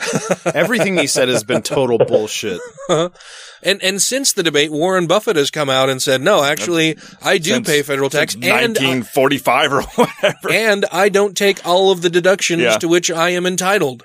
Yeah. Because he still wants to pay federal tax, where Donald Trump does not. Yeah. If she had a problem, for 30 years she's been doing this, Anderson. I say it No, all the time. No, she time. She talks about hasn't. health care. Why didn't she do something about it? She talks about taxes. Why didn't she do something about it?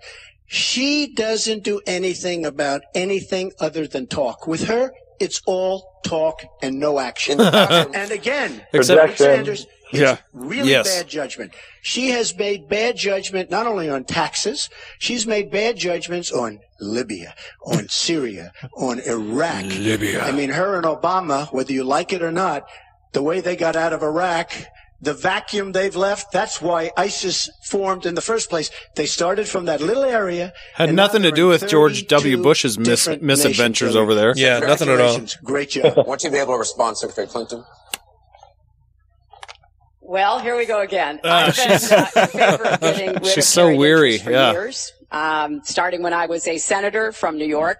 But that's not the point here. Why didn't you, know, do it? Why didn't you do it? Allow her to respond. Because I was a senator with a Republican president. Oh, really? I will be the president. You could have done it. will If get you it were an done. effective, Uh, if you were an effective right. senator, you could have done it. How? Come on. How? senator, you could have done it. He has no idea how this works. Just allow her Uh. to respond. She didn't interrupt you. You know, under our Constitution, God. presidents have something called veto power. Look, he has now said repeatedly 30 years this and 30 years that.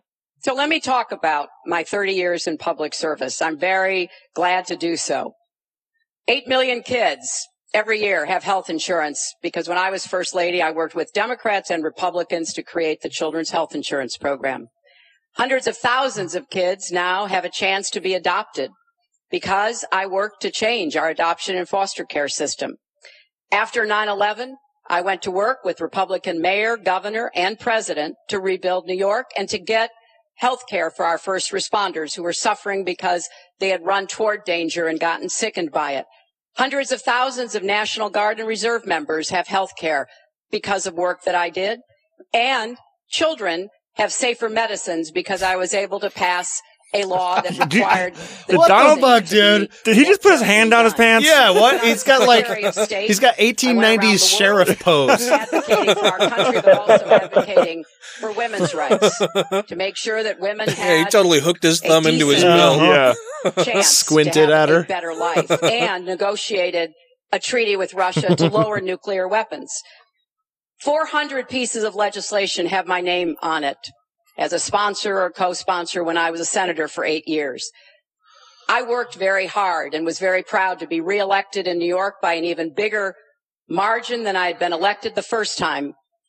And as president, I will take that work, that bipartisan work, that finding common ground, Thank because you have to be able to get along with people to get things done in Washington. Thank you, Secretary. And I've proven that. now I he's can, doing finger and gun. For 30 years, I produced results. Thank you, Secretary. We're going to move on to Syria. Both of you Maybe he is playing sheriff. Oh, he always playing sheriff. I mean, I think we should. We be can allowed no, to maybe Mr. Trump. We're going to go on. This is about been the a audience. disaster as a Mr. senator. Trump, Oh, we're Jesus. going to move on.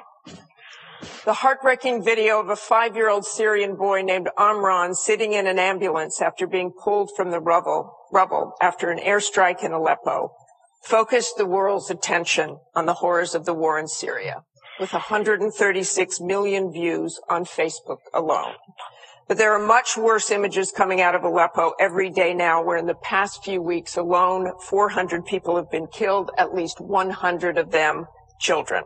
Just days ago, the State Department called for a war crimes investigation He of can't the Syrian stand still. regime of Bashar al-Assad Uh-uh. and its ally, Russia, for their bombardment of Aleppo. So this next question comes from social media through Facebook. Diane from Pennsylvania asks, if you were president, what would you do about Syria and the humanitarian crisis in Aleppo? Isn't it a lot like the Holocaust when the U.S. waited too long before we helped? Secretary Clinton, we will begin with your two minutes. Well, the situation in Syria is catastrophic. And every day that goes by, we see the results of the regime uh, by Assad in partnership with the Iranians on the ground, the Russians in the air, bombarding places, in particular Aleppo, where there are hundreds of thousands of people, probably about 250,000 still left. And there is a determined effort by the Russian Air Force to destroy Aleppo in order to eliminate the last of the Syrian rebels who were really holding out against the Assad regime. Russia hasn't Take paid Gary any Johnson. attention to ISIS.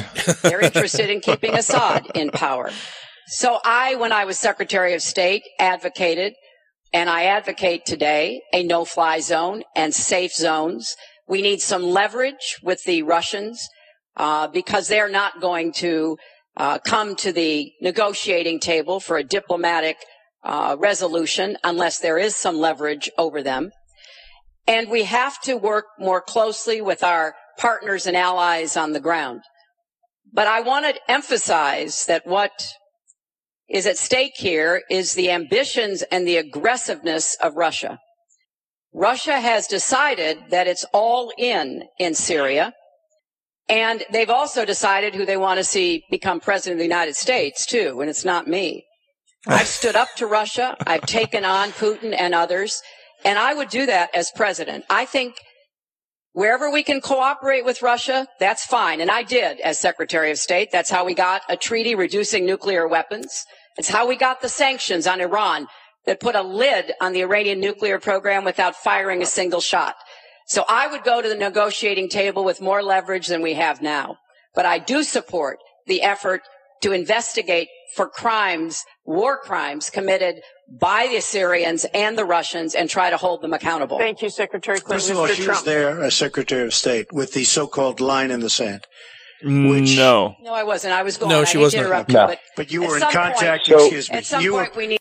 So they drew the, the red line while she was still Secretary of State, but she had left and Kerry was in power, well, in place at the Secretary of State by the time the red line was crossed, so to speak. Hmm. Okay. Yeah. Because that was around 2014, maybe? Ah. I don't know. I can't remember. I didn't know the year. You were in total contact with the White House, and perhaps, sadly, Obama probably still listened to you. I don't think he'd be listening very much anymore.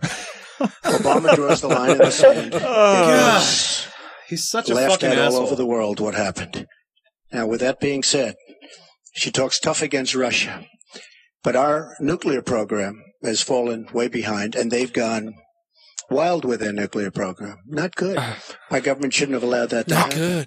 good. Russia Not good, not good at all. is new in terms of nuclear. Why? We are old, we're tired, we're exhausted in terms of nuclear. A Projecting. She talks tough. She talks really tough against against uh, uh, Putin and against Assad. She talks in favor of the rebels. She doesn't even know who the rebels are. You know, every time we take rebels, whether it's in Iraq, You don't know who the rebels are. Name one group. Yeah. and you know what happens? They end up being worse than the people. Look at what she did in Libya with Gaddafi.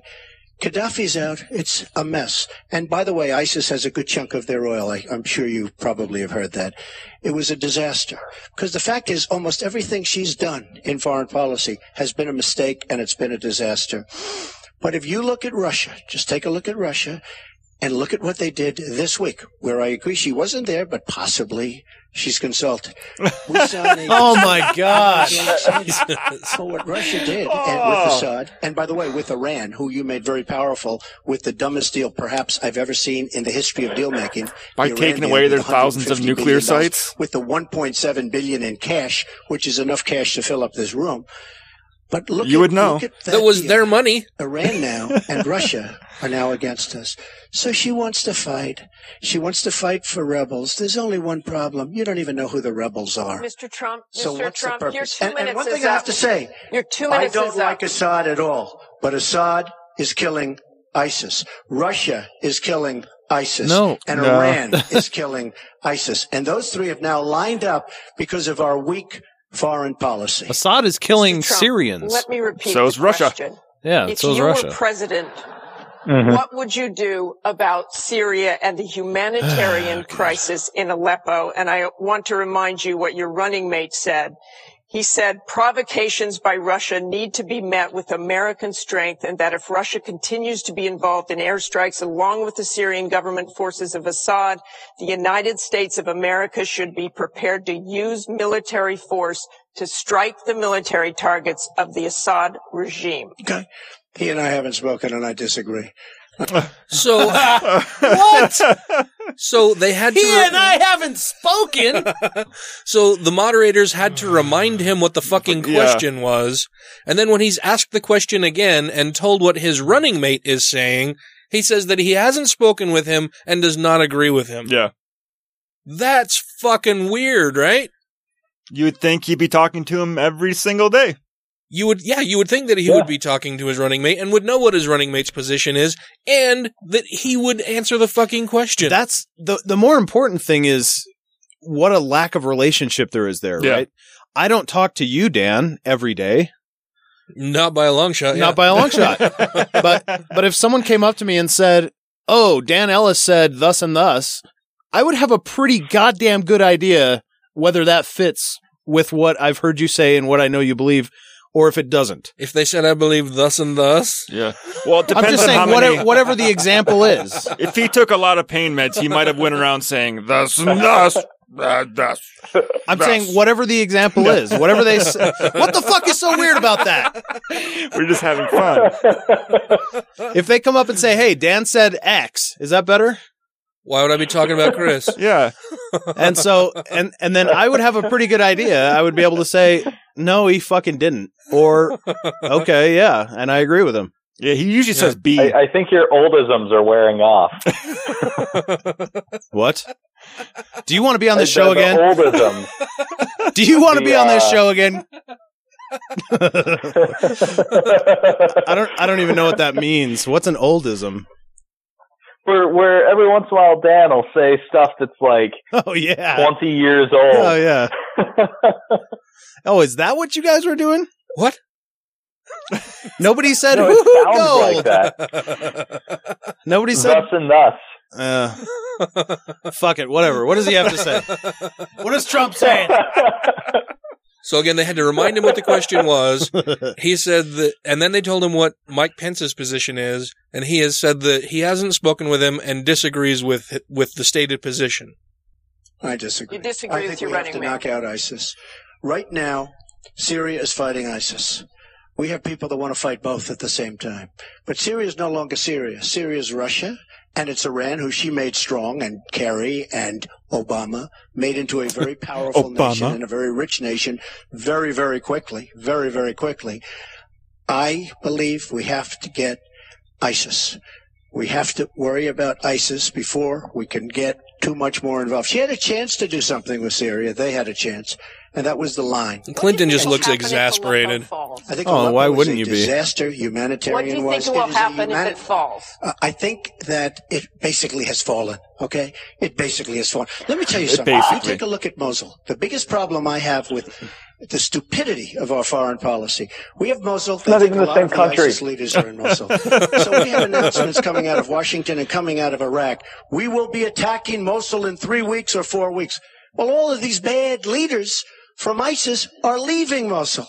Why can't they do it quietly? Why can't they do the attack, make it a sneak attack? Because after the attack, we're already in Mosul. Inform the American That's one of our largest bases. knocked out the leaders. We've had a tremendous success. People leave.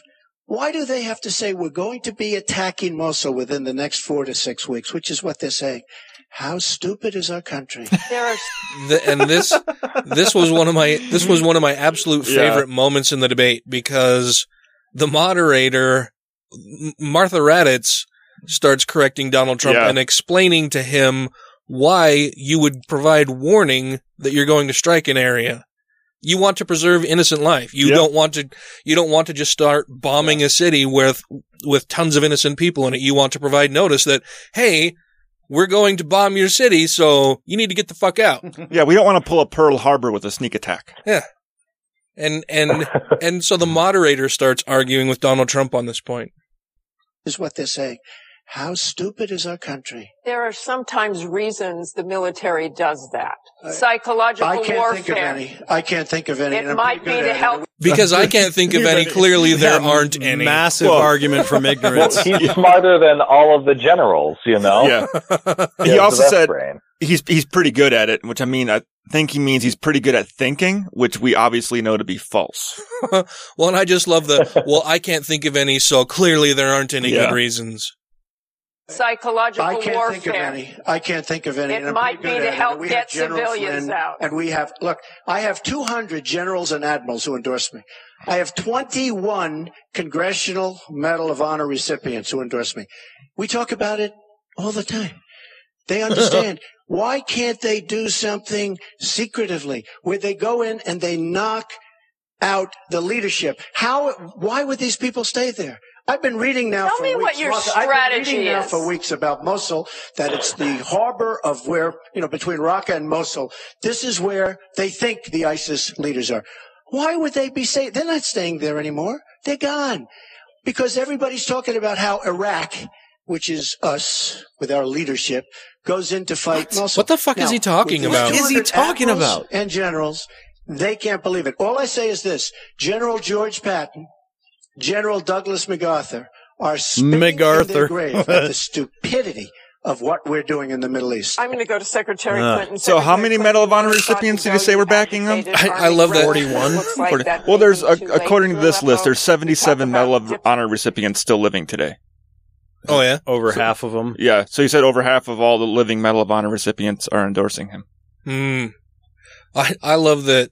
So I lo- first I loved that Martha Raddatz argued with Donald Trump about this, and then I love that at the end of this she's just like, "All right, fuck you. I'm gonna move to I'm gonna move to Senator Clinton and see what she says about this because you're clearly full of shit. God, that whole thing was just Painful I- to listen to.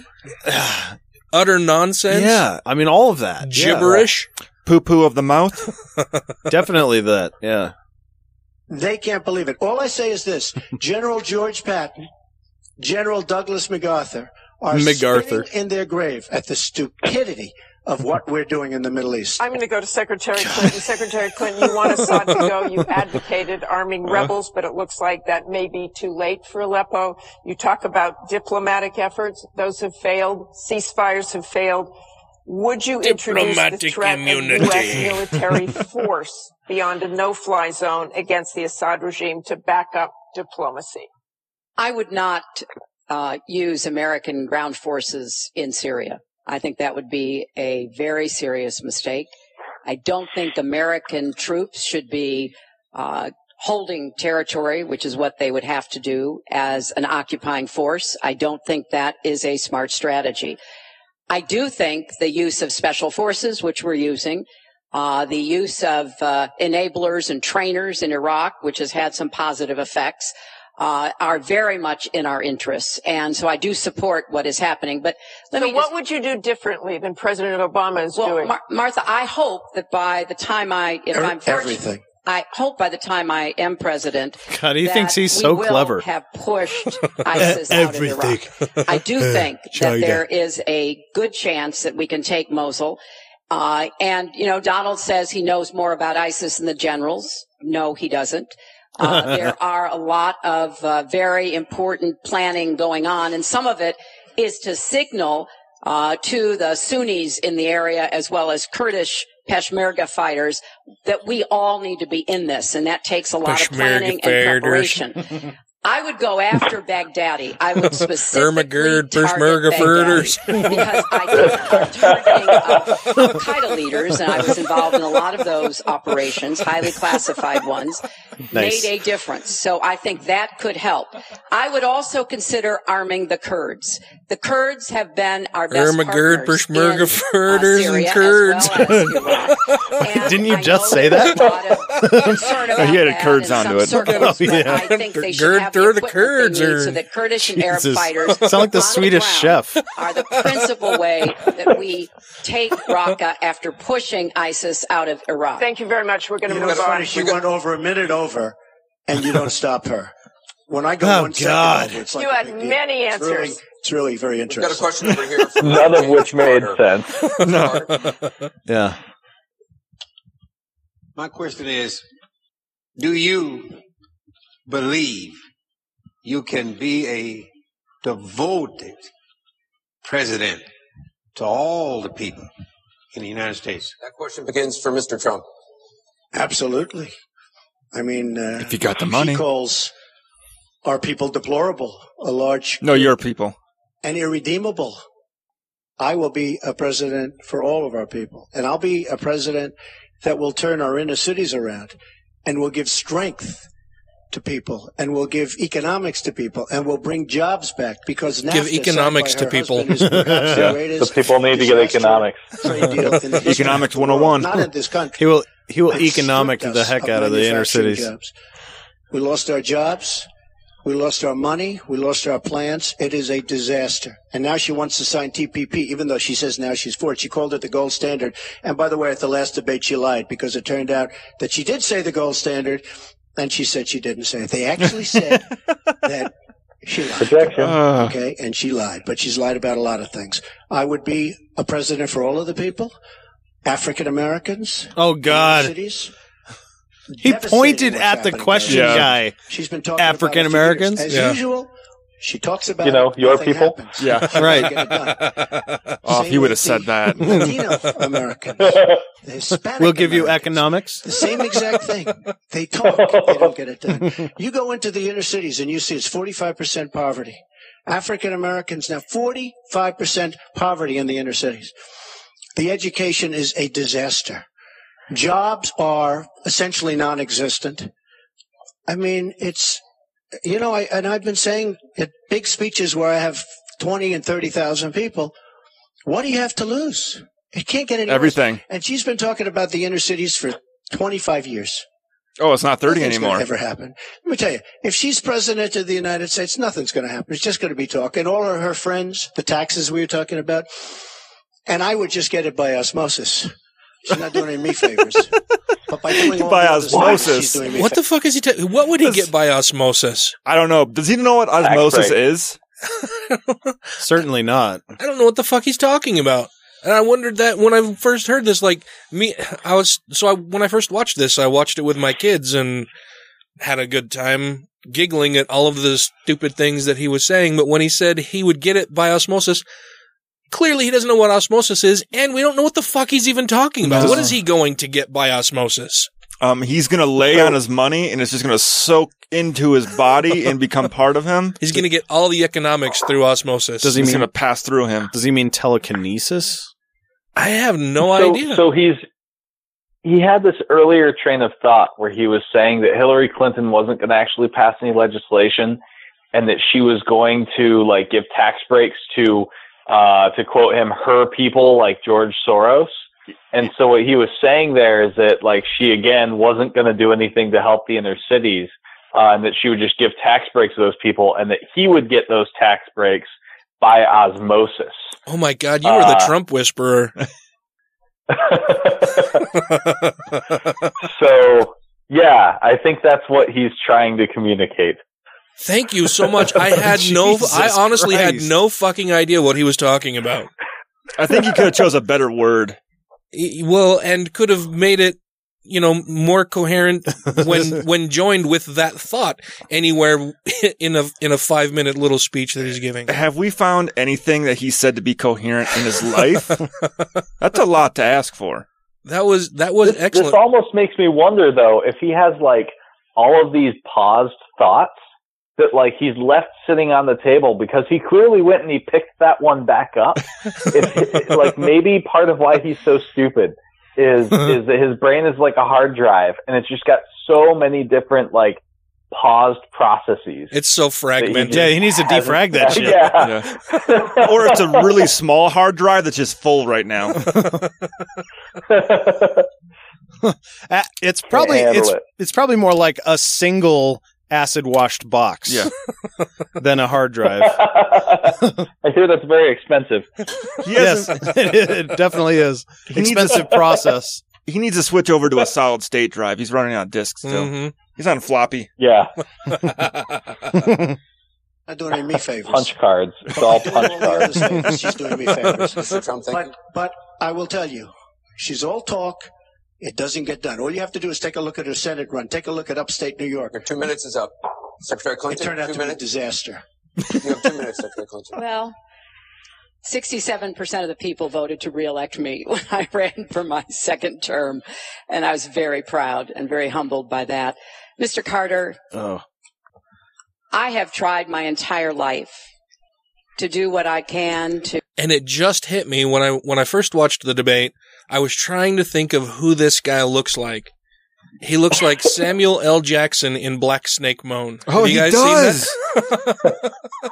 no, I, ha- I haven't seen it, but does he have AIDS in that movie? That's Well, that's he- exactly what this guy looks like. It, well, his character in that movie is kind of he, his hair is very unkept and. And him being balding, balding, yeah, and having yeah. the hair kind of frizzled on the side like that. yeah. That's very much like his character from that movie. yeah, I, when I first watched this, I was like, mm-hmm. God damn, he looks so familiar. Who does he look like? And it just hit me while we were watching this. Strikes me as racist, but it's it's not. That's what he. That's what he looks Yeah, like. they all look the same. That's not my fault. I mean, we could say Chris Christie. That's not Christie racism. sitting. Chris Christie's sitting there too. Oh God, yeah. If Chris There's- Christie there's and Kevin from joke The in here Office, somewhere. to support children and families. You know, right out of law school, I went to work for the Children's Defense Fund, and Donald talks a lot about, you know, the 30 years I've been in public service. I'm proud of that.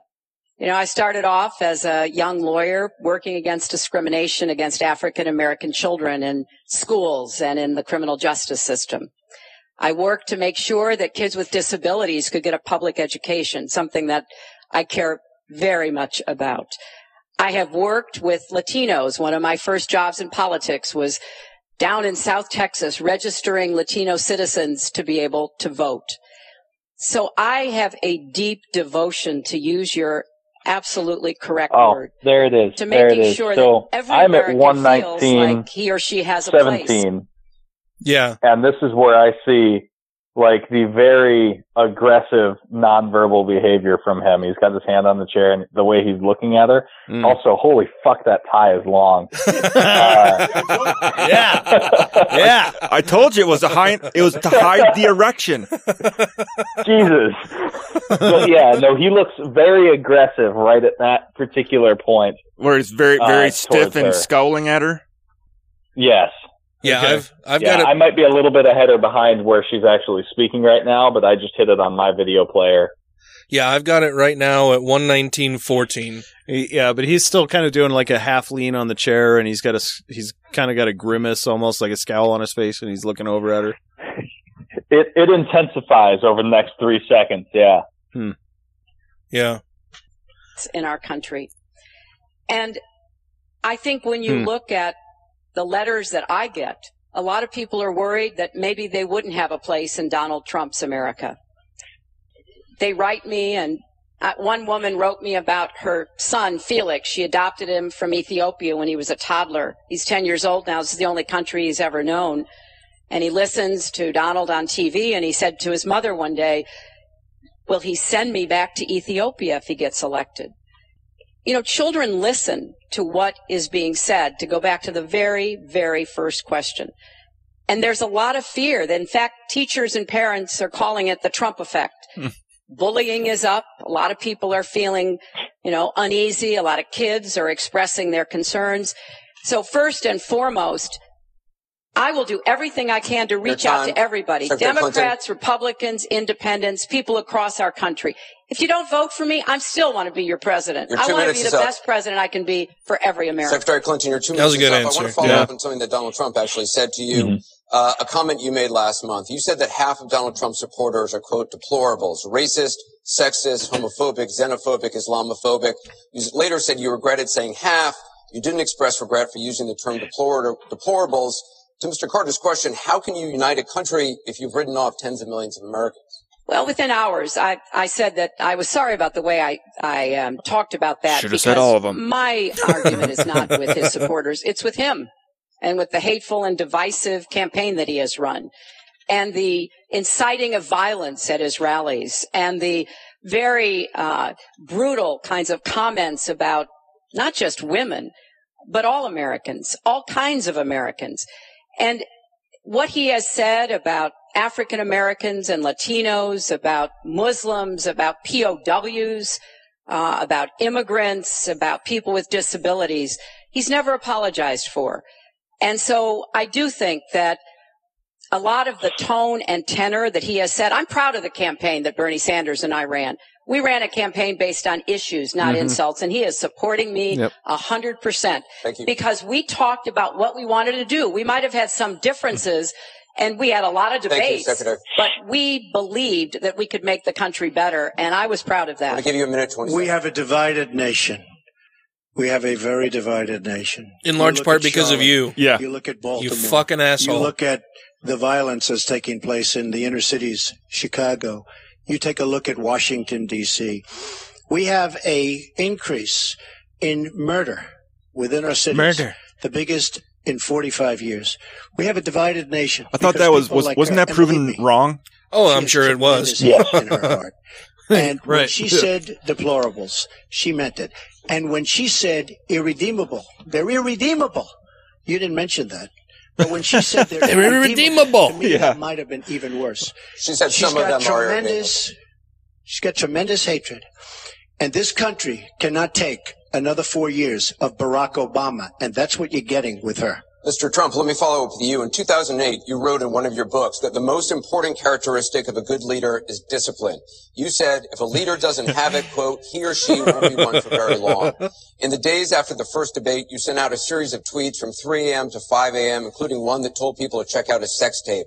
Is that the discipline of a good No, leader? there wasn't se- check out a sex tape. It Yeah, you- just take you a did. That's what you fucking put in your tweet. Literally, check out uh, the Girl sex Scout, tape. who was Yeah. no Girl Scout. You And mentioned by the the way, sex just so you understand, It was the when She said three o'clock in the Yeah. morning. Take a look at Benghazi. She said, "Who's going to answer the call at three o'clock in the morning?" Guess what? She didn't answer because when Ambassador Stevens The question is, is that the 600 discipline minute, of a good leader? Six hundred times. Well, she said she was awake at three o'clock in the morning, and she also sent a tweet. That's not what she said, and you're lying about what you said. Ah. Like, who's the famous thing? We're going to answer our call at three o'clock in the morning. Guess what happened?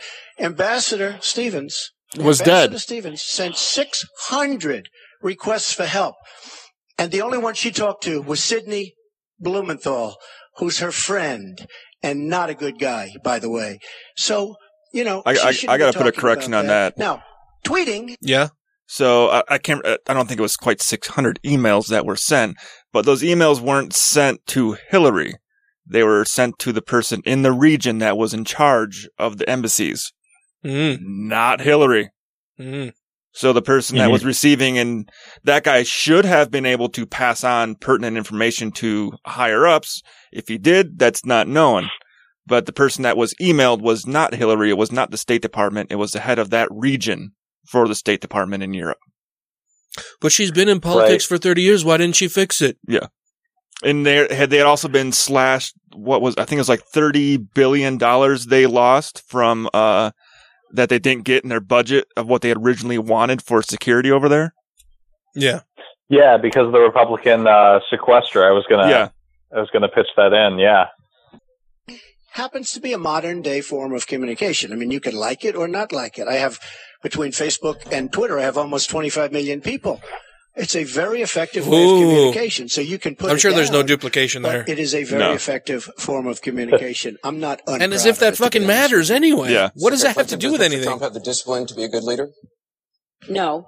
I'm shocked to hear that. Well, it's it's it's it's not only my opinion; it's the opinion of many others, uh, national security experts, Republicans, former Republican members of Congress. Every sitting But or living president. because those of us who have had the great privilege of seeing this job up close and know how difficult it is, and it's not just because I watched my husband take a $300 billion deficit and turn it into a $200 billion surplus, and 23 million new jobs were created, and incomes went up for everybody. Everybody. African American incomes went up 33%. And it's not just because I worked with George W. Bush after 9 11. And I was very proud that when I told him what the city needed, what we needed to recover, he said, You've got it. And he never wavered. He stuck with me. And I have worked and I admire President Obama. He inherited the worst financial crisis since the Great Depression. Yep.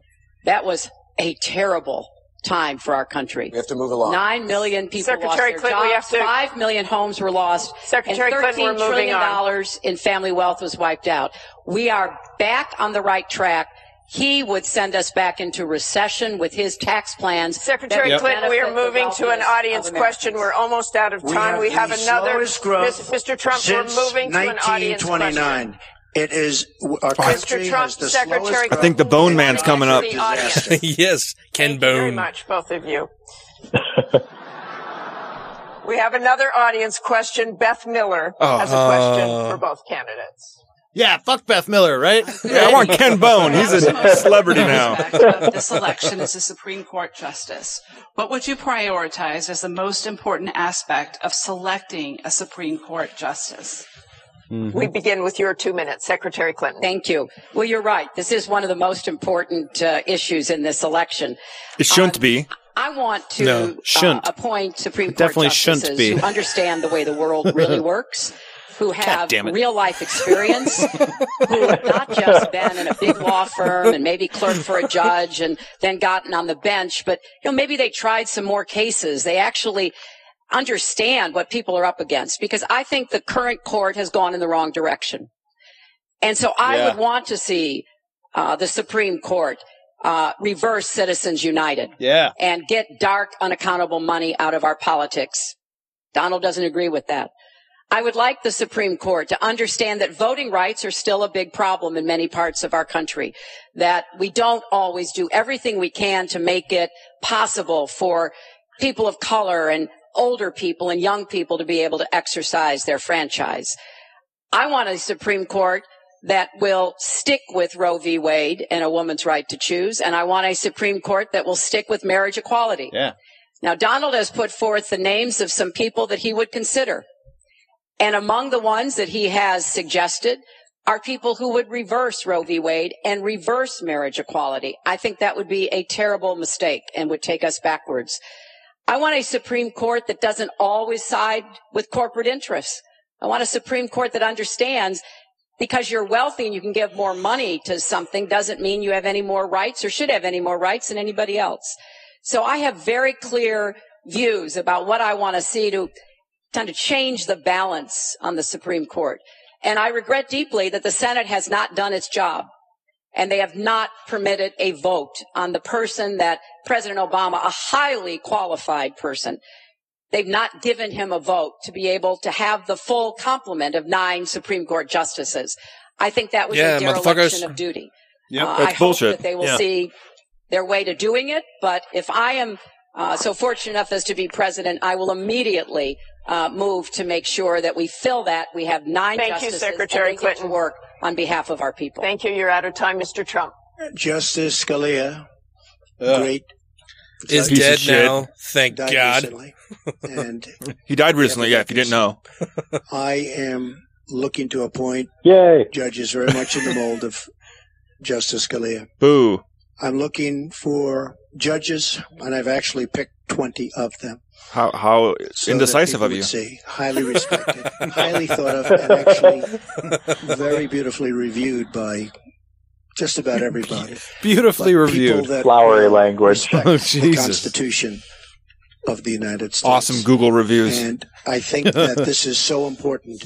Also, the Second Amendment, which is totally under siege by people like Hillary Clinton. No, it isn't. I respect the Second Amendment and what it stands for, what it represents. What does it stand It's so for? important to me. Now, Hillary Um, mentioned something lead. about uh, contributions, just so you understand. So I will have in my race more than $100 million put in of my money, meaning I'm not taking He's gonna have a hundred million dollars put into white from all people. of these different corporations like she's doing. What I ask is this. Which so has already been proven putting that he's in been taking money. it's finished, Oh, yeah. I'll have more than $100 million invested.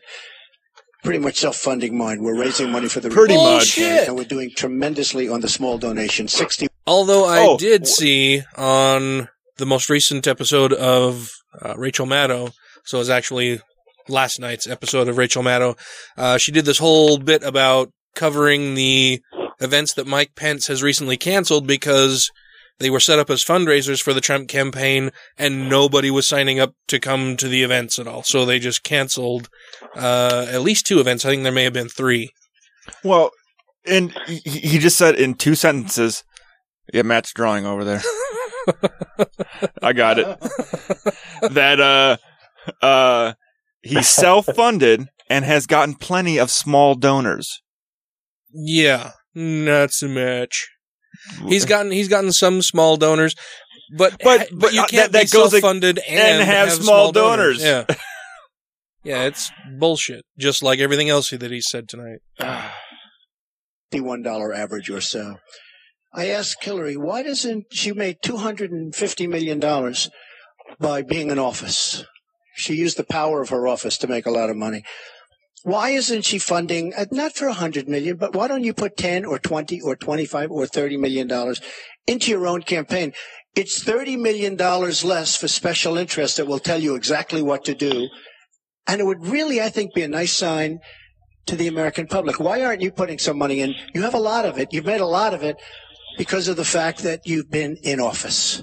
Made a lot of Well, it while you were Secretary of State. He thinks he's throwing down a gauntlet here. Yeah, which is ridiculous. And she's not a fucking billionaire. No, she hasn't. Right. She hasn't created corporations and filed bankruptcy. What six times? Oh, he he just filed bankruptcy again last week too. This guy. No way. Really? The Taj Mahal filed bankruptcy. I don't think he Oh, owns that's that anymore. great. Uh, he was well. They said he he dumped most of his assets out of it before filing bankruptcy, but he was still listed as a ten percent owner. Hmm. Yeah, this fucking guy. So why aren't you putting money into your own campaign? I'm just curious. Well, Thank you very much. about- Thank you. We're going to get on to one more question. The question was about the Supreme Court, and I just want to quickly say Very quickly. I respect the Second Amendment, but I believe there should be comprehensive background checks, and we should close the gun show loophole and close the online loophole. We have And should we have one more question, as many Mrs. lives as we possibly can. We have one more question from Ken Bone. about Yeah, the- Bone. Red what sweater steps will man. your energy policy take to meet our energy needs, while at the same time remaining environmentally friendly and minimizing job loss for fossil power plant workers? Mr. Trump, two minutes. Absolutely. I think it's such a great question because energy is under siege by the Obama administration, under absolute siege. No, The EPA, Environmental Protection Oh. Agency, is killing these energy companies. I just And- noticed as we're watching this that there's a fly circling Donald Trump as he was saying this. I wonder what Alex Jones would have to say about that. Oh. I'm sure now, after listening to Alex Jones, that Donald Trump must be a demon. No, we just figured out what what the the hair technology of vibrating hair is for. Is it is it to keep away the bugs? Yes. Oh, it's, It's- a very advanced bug zapper. It's it's flyaway hair.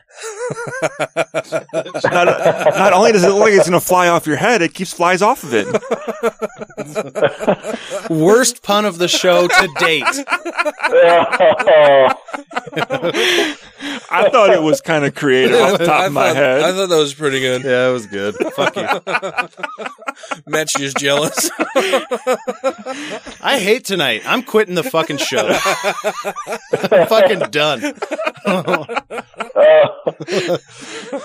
What's Ken Bone have to say?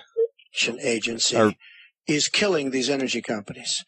And foreign companies are now coming in, buying our, buying so many of our different plants, and then rejiggering the plant. Rejiggering. take care of their oil. Killing absolutely killing our energy business in this country. Now, I'm all for alternative forms of energy, including wind, including solar. Wait for it. etc. But we need and much das. more than wind and solar. Wait. Fuck you. look at our miners. Hillary Clinton wants to put all the miners out of business. He's going to say it. There is a thing called clean coal. What? No, there's not. Where is it? There's no such fucking thing as clean coal.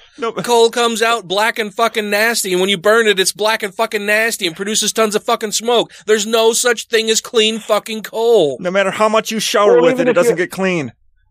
And if you filtered every single ounce of the coal exhaust from the factories, you would still have all of the residual effects of mining it, including the shit that gets into the ground Yep. and the Mhm. runoff and all of that other bullshit. Yeah, coal is terrible. Yeah. Jesus. Which is why it's dying out. We need to get rid of coal. We need to move away from it. And that's why every other industrialized nation is moving away from coal. Mm-hmm. There is a thing called clean coal. Coal will last for a thousand years in this country. Now we have natural If we gas. can and make it so that many long. other things because of technology. We have unbelievable. We have found over the last seven years, we have found tremendous wealth right under. And I just thought, why the fuck would he care? Even so, Donald Trump doesn't think climate change is real. It, Yeah. It's not a thing. So why the fuck would he even care if such a thing as clean coal Yeah. existed? And to him, it doesn't fucking matter because climate change isn't a thing. It's not happening. It doesn't matter. It's not anything that humans are causing. So clean coal shouldn't even be a fucking issue Yeah. anyway. Does he say that? Does he say what? He doesn't That believe it. that uh, climate change isn't man co- isn't human Yeah, caused. he says the Yeah. hoax perpetrated by the Chinese. Oh, okay. Yeah. By the China, of course it yeah, is. yeah, it's it's a it's a secret plot, not so secret plot by the Chinese to stifle American industry. huh. Yeah. Okay. And, and the, the, the fracking industry with get going down there and getting out those the the natural gas out of the not the natural gas, yeah. I've just had a brain fart. The fracking yeah, well, what the that natural- really Yeah, is is yeah. just us dig- digging down to China to take their oil. But that's not clean either. We found out already it's extremely dangerous. People that live in those areas get all their waters contaminated. It starts on fire. Uh, and that creates earthquakes. creates, yeah, so that's the other thing I was going to say is even the, the, uh, that geological society or whatever group it was said, Hey, you're fracking this area is destabilizing the ground. You should fucking stop doing this. You're going to have earthquakes. 6 Mhm. months later, giant fucking earthquake. Yeah. under feet. So good, especially when you have 20 trillion in debt. I will bring our energy companies back. They'll be able to compete. They'll make money. They'll pay off our national debt. They'll pay off our tremendous budget deficits, which are, are tremendous. But we are putting our, Our tremendous budget deficits are tremendous. Yeah. business. We have to bring back our workers. You take a look at what's happening to steel and the cost of steel and China dumping vast amounts of steel all over the It's pronounced China. Yeah. Ah, so he literally in the news, like two or three days before that, had been like there was a big cover story that he bought Chinese steel for his structures. Like, and the steelworkers Uh. union in the U.S. got pissed at him about that. Fucking projection. Oh wow. China. the United States, which essentially is killing our steel workers and our steel companies. We have to guard our energy companies. We have to make it possible. The EPA is so restrictive that they are putting our energy companies out of business. And all you have to do is go to a great place like West Virginia or places like Ohio, which is phenomenal, or places like Pennsylvania, and you see what they're doing to the people, miners and others in the energy business. It's a disgrace. Your time is up. Thank you, It's sir. an absolute disgrace. And actually, See what they're doing to the environment. It's an Yeah. absolute disgrace. Yeah. It's like here in Utah where they want to go and start strip mining some of our actually people a lot of people don't like the desert. I like the desert. Places are pretty badass to go visit. They want to go out there and start strip mining these areas. Yeah. Secretary Clinton, two minutes. Well, that was very interesting. Um, first of all, China is illegally dumping steel in the United States, and Donald Trump is buying it. To There build we his go. Buildings, putting steel workers and American steel plants out of business. That's something that I fought against as a senator, and that I would have a a trade prosecutor to make sure that we don't get taken advantage of by China on steel or anything else. You know, because it sounds like you're in the business or you're aware of people in the business. You know that we are now for the first time ever energy independent. We are not dependent upon the Middle East, but the Middle East still controls a lot of the prices. So the price of oil has been way down and that has had a damaging effect on a lot of the oil companies, right? We are, however, producing a lot of natural gas, which serves as a bridge to more uh, renewable fuels. And I think that's an important uh, transition. We've got to remain energy independent. It gives us much more power and freedom than to be worried about what goes on in the Middle East. We have enough worries over there without having to worry about that. So I have a comprehensive energy policy, but it really does include fighting climate change because I think that is a serious problem. And I support moving toward more clean renewable energy as quickly as we can, uh, because I think we can be the 21st century clean energy superpower and create millions of new jobs and businesses. But I also want to be sure that we don't leave people behind. That's why I'm the only candidate from the very beginning of this campaign who had a plan to help us revitalize coal country because those coal miners and their fathers and their grandfathers, they dug that coal out. A lot of them lost their lives. They were injured but they turned the lights on and they powered our factories. I don't want to walk away from them. So we've got to do something for them. But the price of coal is down worldwide. So we have to look at this comprehensively. And is up. that's exactly what I have proposed. I hope you will go to Time is up. We have hillaryclinton.com and we have more- set my we have- entire policy. One We more have- audience question. We've sneaked in one more question, and it comes from Karl Becker. This was a weird question too. Karl Becker. My question to both of you is regardless of the current rhetoric, would either of you name one positive thing that you respect in one another? Oh, that's adorable. Trump winced. Trump literally winced at that. Well, I, I certainly will because uh, I think that's a, a very fair and important question. Look, I respect No, it's not. his children. No, it isn't. His children are I respect his incredibly children. able, Because they were raised by and someone else. and I think that says a lot about Donald. I don't agree with nearly anything else he says or does, but I do respect that, and I think that is something uh, that, as a mother and a grandmother, is very important to me.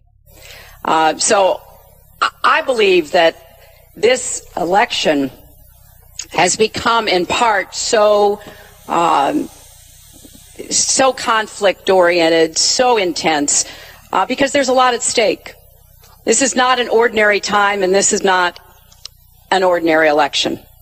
We are going to be choosing a president who will set policy for not just four or eight years, but because of some of the important decisions we have to make here at home and around the world, from the Supreme Court to energy and so much else. And so there is a lot at stake. It's one of the most consequential elections that we've had.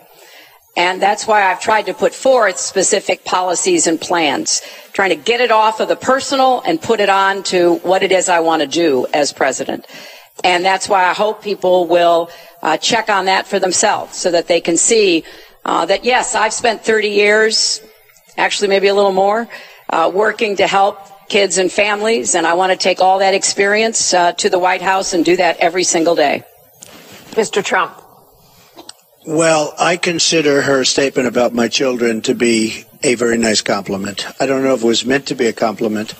well, that's what it was supposed to be. Of course it was meant to be a compliment. He just, that's the whole fucking basis of the question, you stupid fuck. Jesus Christ. out of my children. And uh, they've done a wonderful job and they've been wonderful, wonderful kids. So uh, I consider that a compliment. Uh, I will say this about Hillary. She doesn't quit. She doesn't give up. I respect that. I tell it like it is. She gave him the look like, She's holy shit. Yeah. Yeah, I, I actually think that was one of the most fair answers for. he's given. I do disagree with her judgment in many cases. But she does fight hard and she doesn't quit and she doesn't give up. And I consider that to be a very good trait. Thanks to both of you. I thought that was a He very did- generous. I think he did good. I think he did good there. that was the best answer I've heard in months. meeting. Our thanks to the candidates, the commission, Yeah. Washington University. That's the end of the debate, and then they Yeah. Tune in. then they talk about tuning into other shit, and they do their post debate analysis, and they actually shake hands at the end of the debate. They do. Hmm. which I think was because of that warm and fuzzy little question that was asked right there Well, at the and end. also, Trump goes to kiss his family members, and they dodge the kiss. Yes. yes, they did. He got Ted Cruzed. Yes. but not by a 12 year old, by his adult daughter he was trying to get frisky with on the stage. So so I didn't s- I didn't see a whole lot of stuff. I mean, I'm not trained in body language and nonverbal human communication, but we know that. it didn't seem to me like well, I know. I, I haven't accepted your advances, but that's not because of you personally. You did play footsie with me earlier tonight. it's, it's because I'm not interested at all in anybody. Just Uh, grab him by the pussy.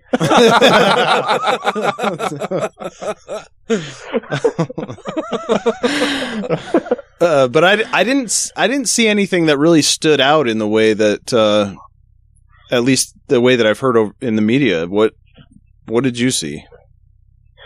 So um, there was that one that one scene that I called out in particular. Um, I honestly need to go and review uh, some of the video because I'm not entirely certain uh, that different networks were kind of like taking different camera angles.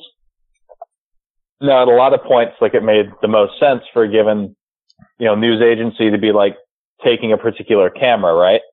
Uh, but I feel like, cause I watched the Fox coverage, uh, when I watched the debate the first time, and there were a couple of moments earlier on in the debate, in like the first third of the debate, uh, where Hillary was standing in front of Trump, where it looked like he was standing a little bit closer to her, a little bit more menacingly. Hmm. Um, I don't know whether or not I'm like misremembering that and maybe experiencing some, uh, uh, confirmation bias after having read the article. Okay. Um, or if there were different camera angles and, and maybe that's why we did not see that on this ABC feed when I was watching Fox feed.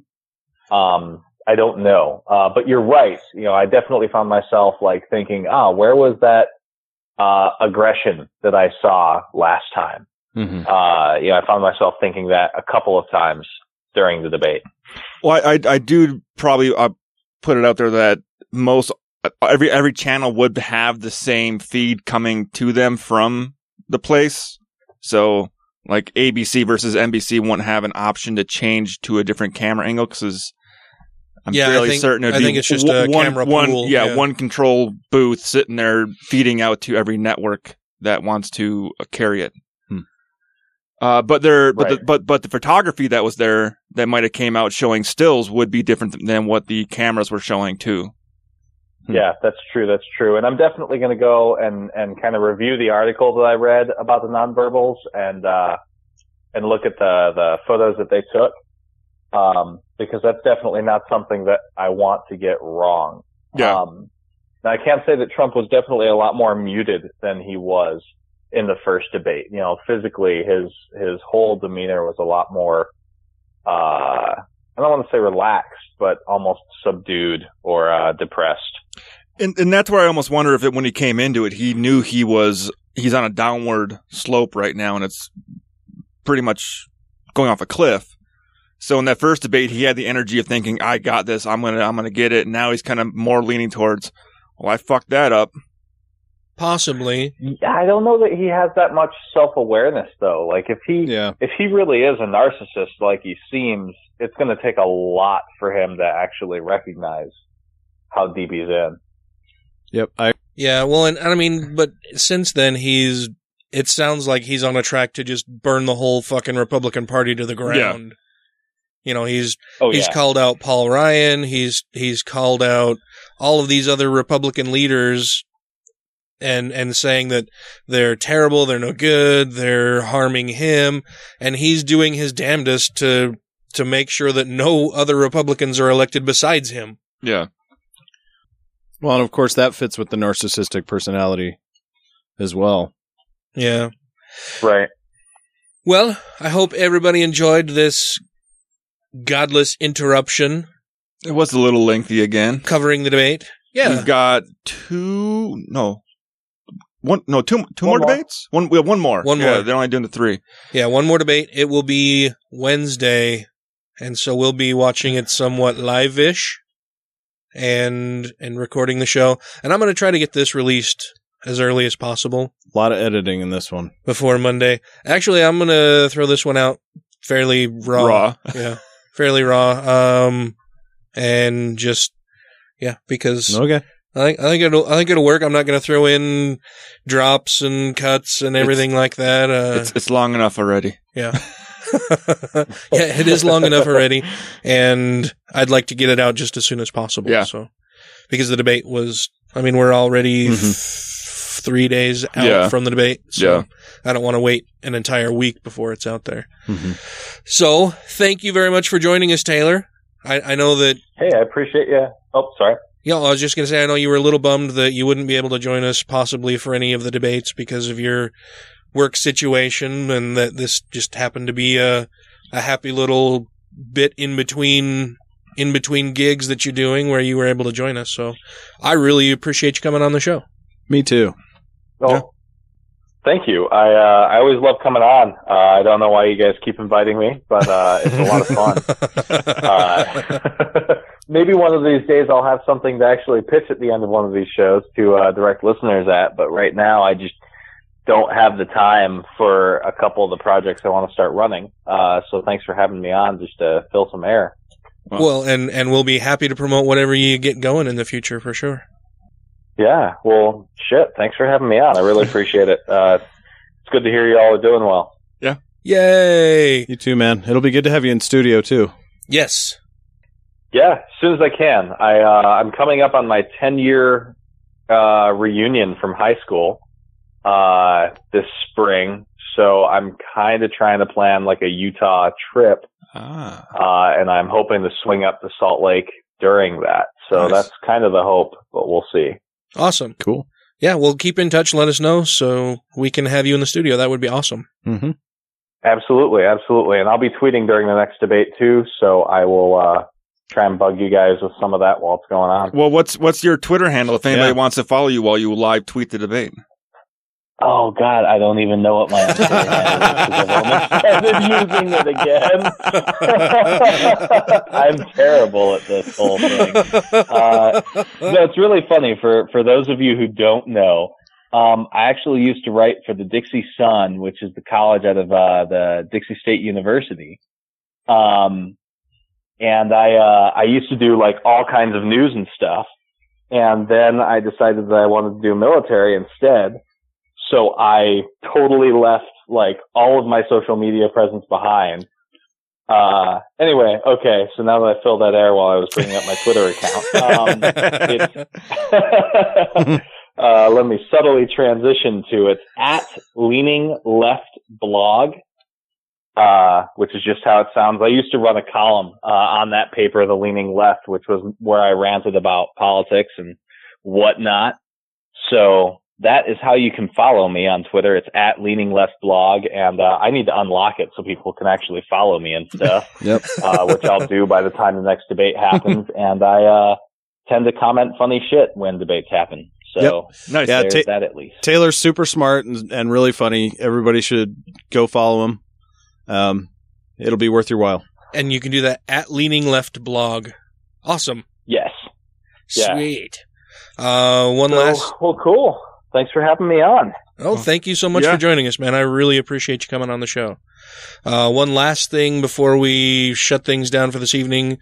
Uh, I was recently interviewed by uh, the City Weekly here in Salt Lake for an for a coming article that I'm guessing has something to do with Halloween because the reporter asked me questions.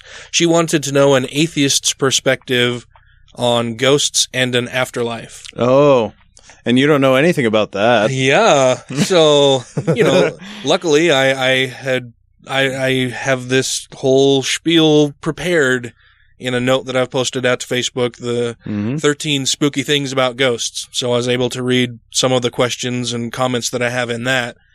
that uh, she she found pretty humorous and and entertaining. And I told her that you know, as an atheist, I can't really give you a perspective on what atheists think about this because we all atheists have a wide variety of beliefs Yeah. about ghosts and supernatural Yeah. bullshit. And you know, Some atheists are idiots and believe in ghosts. yeah. Well, and I said, you know, atheists, atheists, when you say you're an atheist, it really answers one question. It's, do you or do you not believe in a god or gods? And that's what an atheist is. So I said, but as a skeptic, Yeah. this is what I think Mm-hmm. and, and here's why. So that should be coming out soon. I will be sure to post a link to it on our Facebook page and get it tweeted out when that is released to let you all know that it's out there. Actually, that was the penultimate thing because the last thing is thank you, Dave Morris, for your T-shirt. And that Yes. picture you sent was amazing. Yes. Yes. We need to get on that shit, man. We need to get some shirts available and and merchandise and stuff available for people to purchase if Yeah. they, if they would like. Dave, listener Dave Morris took the initiative and took the logo and made his own shirt that he has been wearing around and sent us some pictures, which I thought was fucking awesome. Yeah. So now there's some limey walking around in China with a shirt with our logo on it, and we didn't even fucking send it to him. I just thought that was fucking awesome. Yeah, I- that's really cool. I, Thank I have not, as of the date of recording, replied to his email, but it's because I've been busy with other stuff. But I wanted you to know, Dave, that I thought it was fucking awesome. Thank you so much for sending that in to us, and I will be sending you a reply very shortly. So thank you all for tuning in, and we will catch you next week. We will be re- next week. We will be covering the last presidential debate Yeah. of this Mm. of this election. Fuck, it's about time. I'm gonna see if we can get Mister Mister Grant Larimer in the studio with us, and you'll be here, right, Matt? Purple Dragon. Yeah, Okay, All right. cool. we shall duel. All right. Well, until then, keep the revolution going, people. Jesus. Oh God. I thought we were ending. Can we cut that? we'll chat. Okay, was it corny? we'll we'll chat at you next week. Bye. Yeah. That was last week when we, or yeah, last week when we got that. Uh, That was when I turned the PC audio up. It it squeaked at us. Is that a common thing? You said it like it was like everyone would know what you were talking about. No, I just I was looking at you and I saw you swallow, so I knew it was you. Huh. I've seen you swallow a few times. Ryan's not any less creepy in studio. oh man.